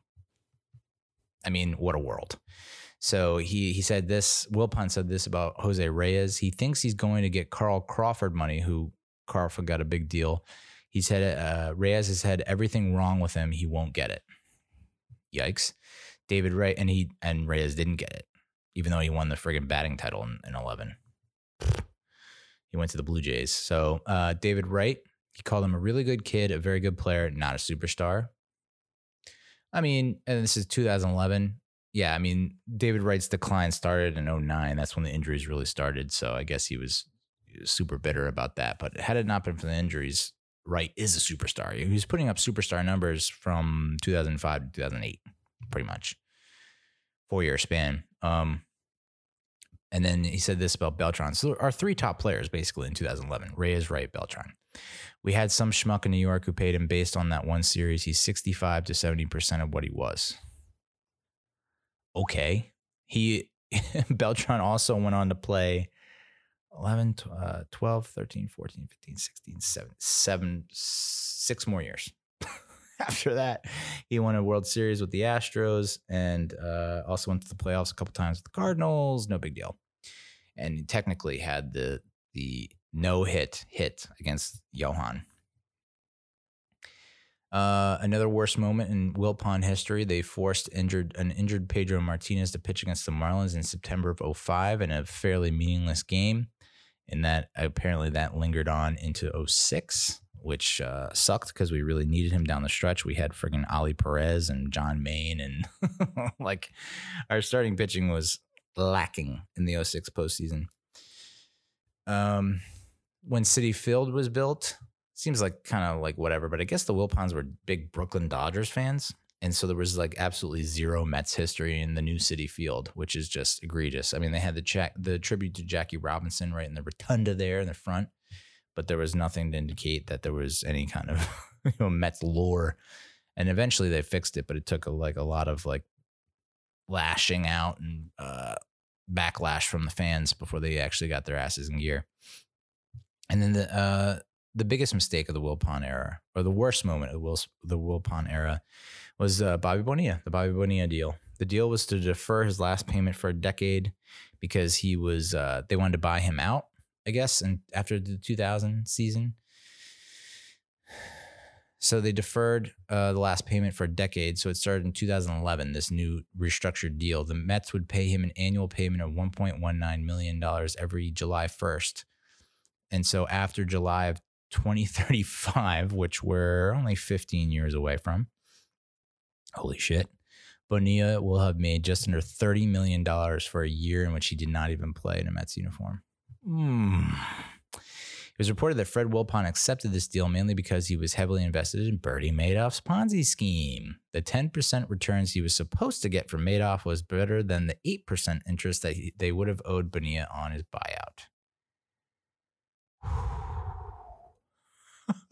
Bernie fucking Madoff. Crazy. Just nutso. So yeah, I have a there was another couple sessions. There was a one more feature I wanted to get to, but I don't think we're gonna have enough time. I will end with this. I don't know if anyone saw this, but Jared Hughes, the Mad Dog, had a Twitter thread in which he talked about how he he in high school went to bed without brushing his teeth, got hungry in the middle of the night, got up, went and had a bagel ate the bagel, went back to sleep, didn't brush his teeth, and thought he was drooling all night and kept wiping away drool and kept waking up and wiping away drool. And the drooling was not drool, it was ants marching in and out of his mouth to retrieve the bagel from his teeth. Ah, good God. Jared Hughes. what a loony. Mad dog. Oh boy. So all right, that's the show. I had to stop and start this fucking show. I can't tell you how many times. Four times? Five times? Just a lot of stuff going on. And we're just gonna we're gonna slip in just under right before midnight. Um yeah. The plans for this week for Thanksgiving. Thanksgiving is canceled apparently. Sucks. People want to do a virtual Thanksgiving. Maybe that could work. I don't know. But I'm gonna go dark next week. I don't even know if I'm gonna be able to do a Bengals preview. I'll, here's a preview. It's a win. Book it, Danno. Um, also have a new opportunity starting up the week after. So we're gonna have a lot of updates in two weeks probably, but no preview for the Bengals. All I know is I'm sick of all the hype and praise around Joe Burrow. We're gonna shut Joe Burrow down And everyone who said Joe Burrow is better than Daniel Jones, take a seat. All right. So, no show next week, most likely. And then we're going to come back with a vengeance two weeks from now, hopefully, with all kinds of updates. So, stay tuned. Thank you for listening. Uh, and we'll see you next. We'll, well, no, we won't see you next week. I'll talk to you in a little bit, two weeks probably. Adios, muchachos.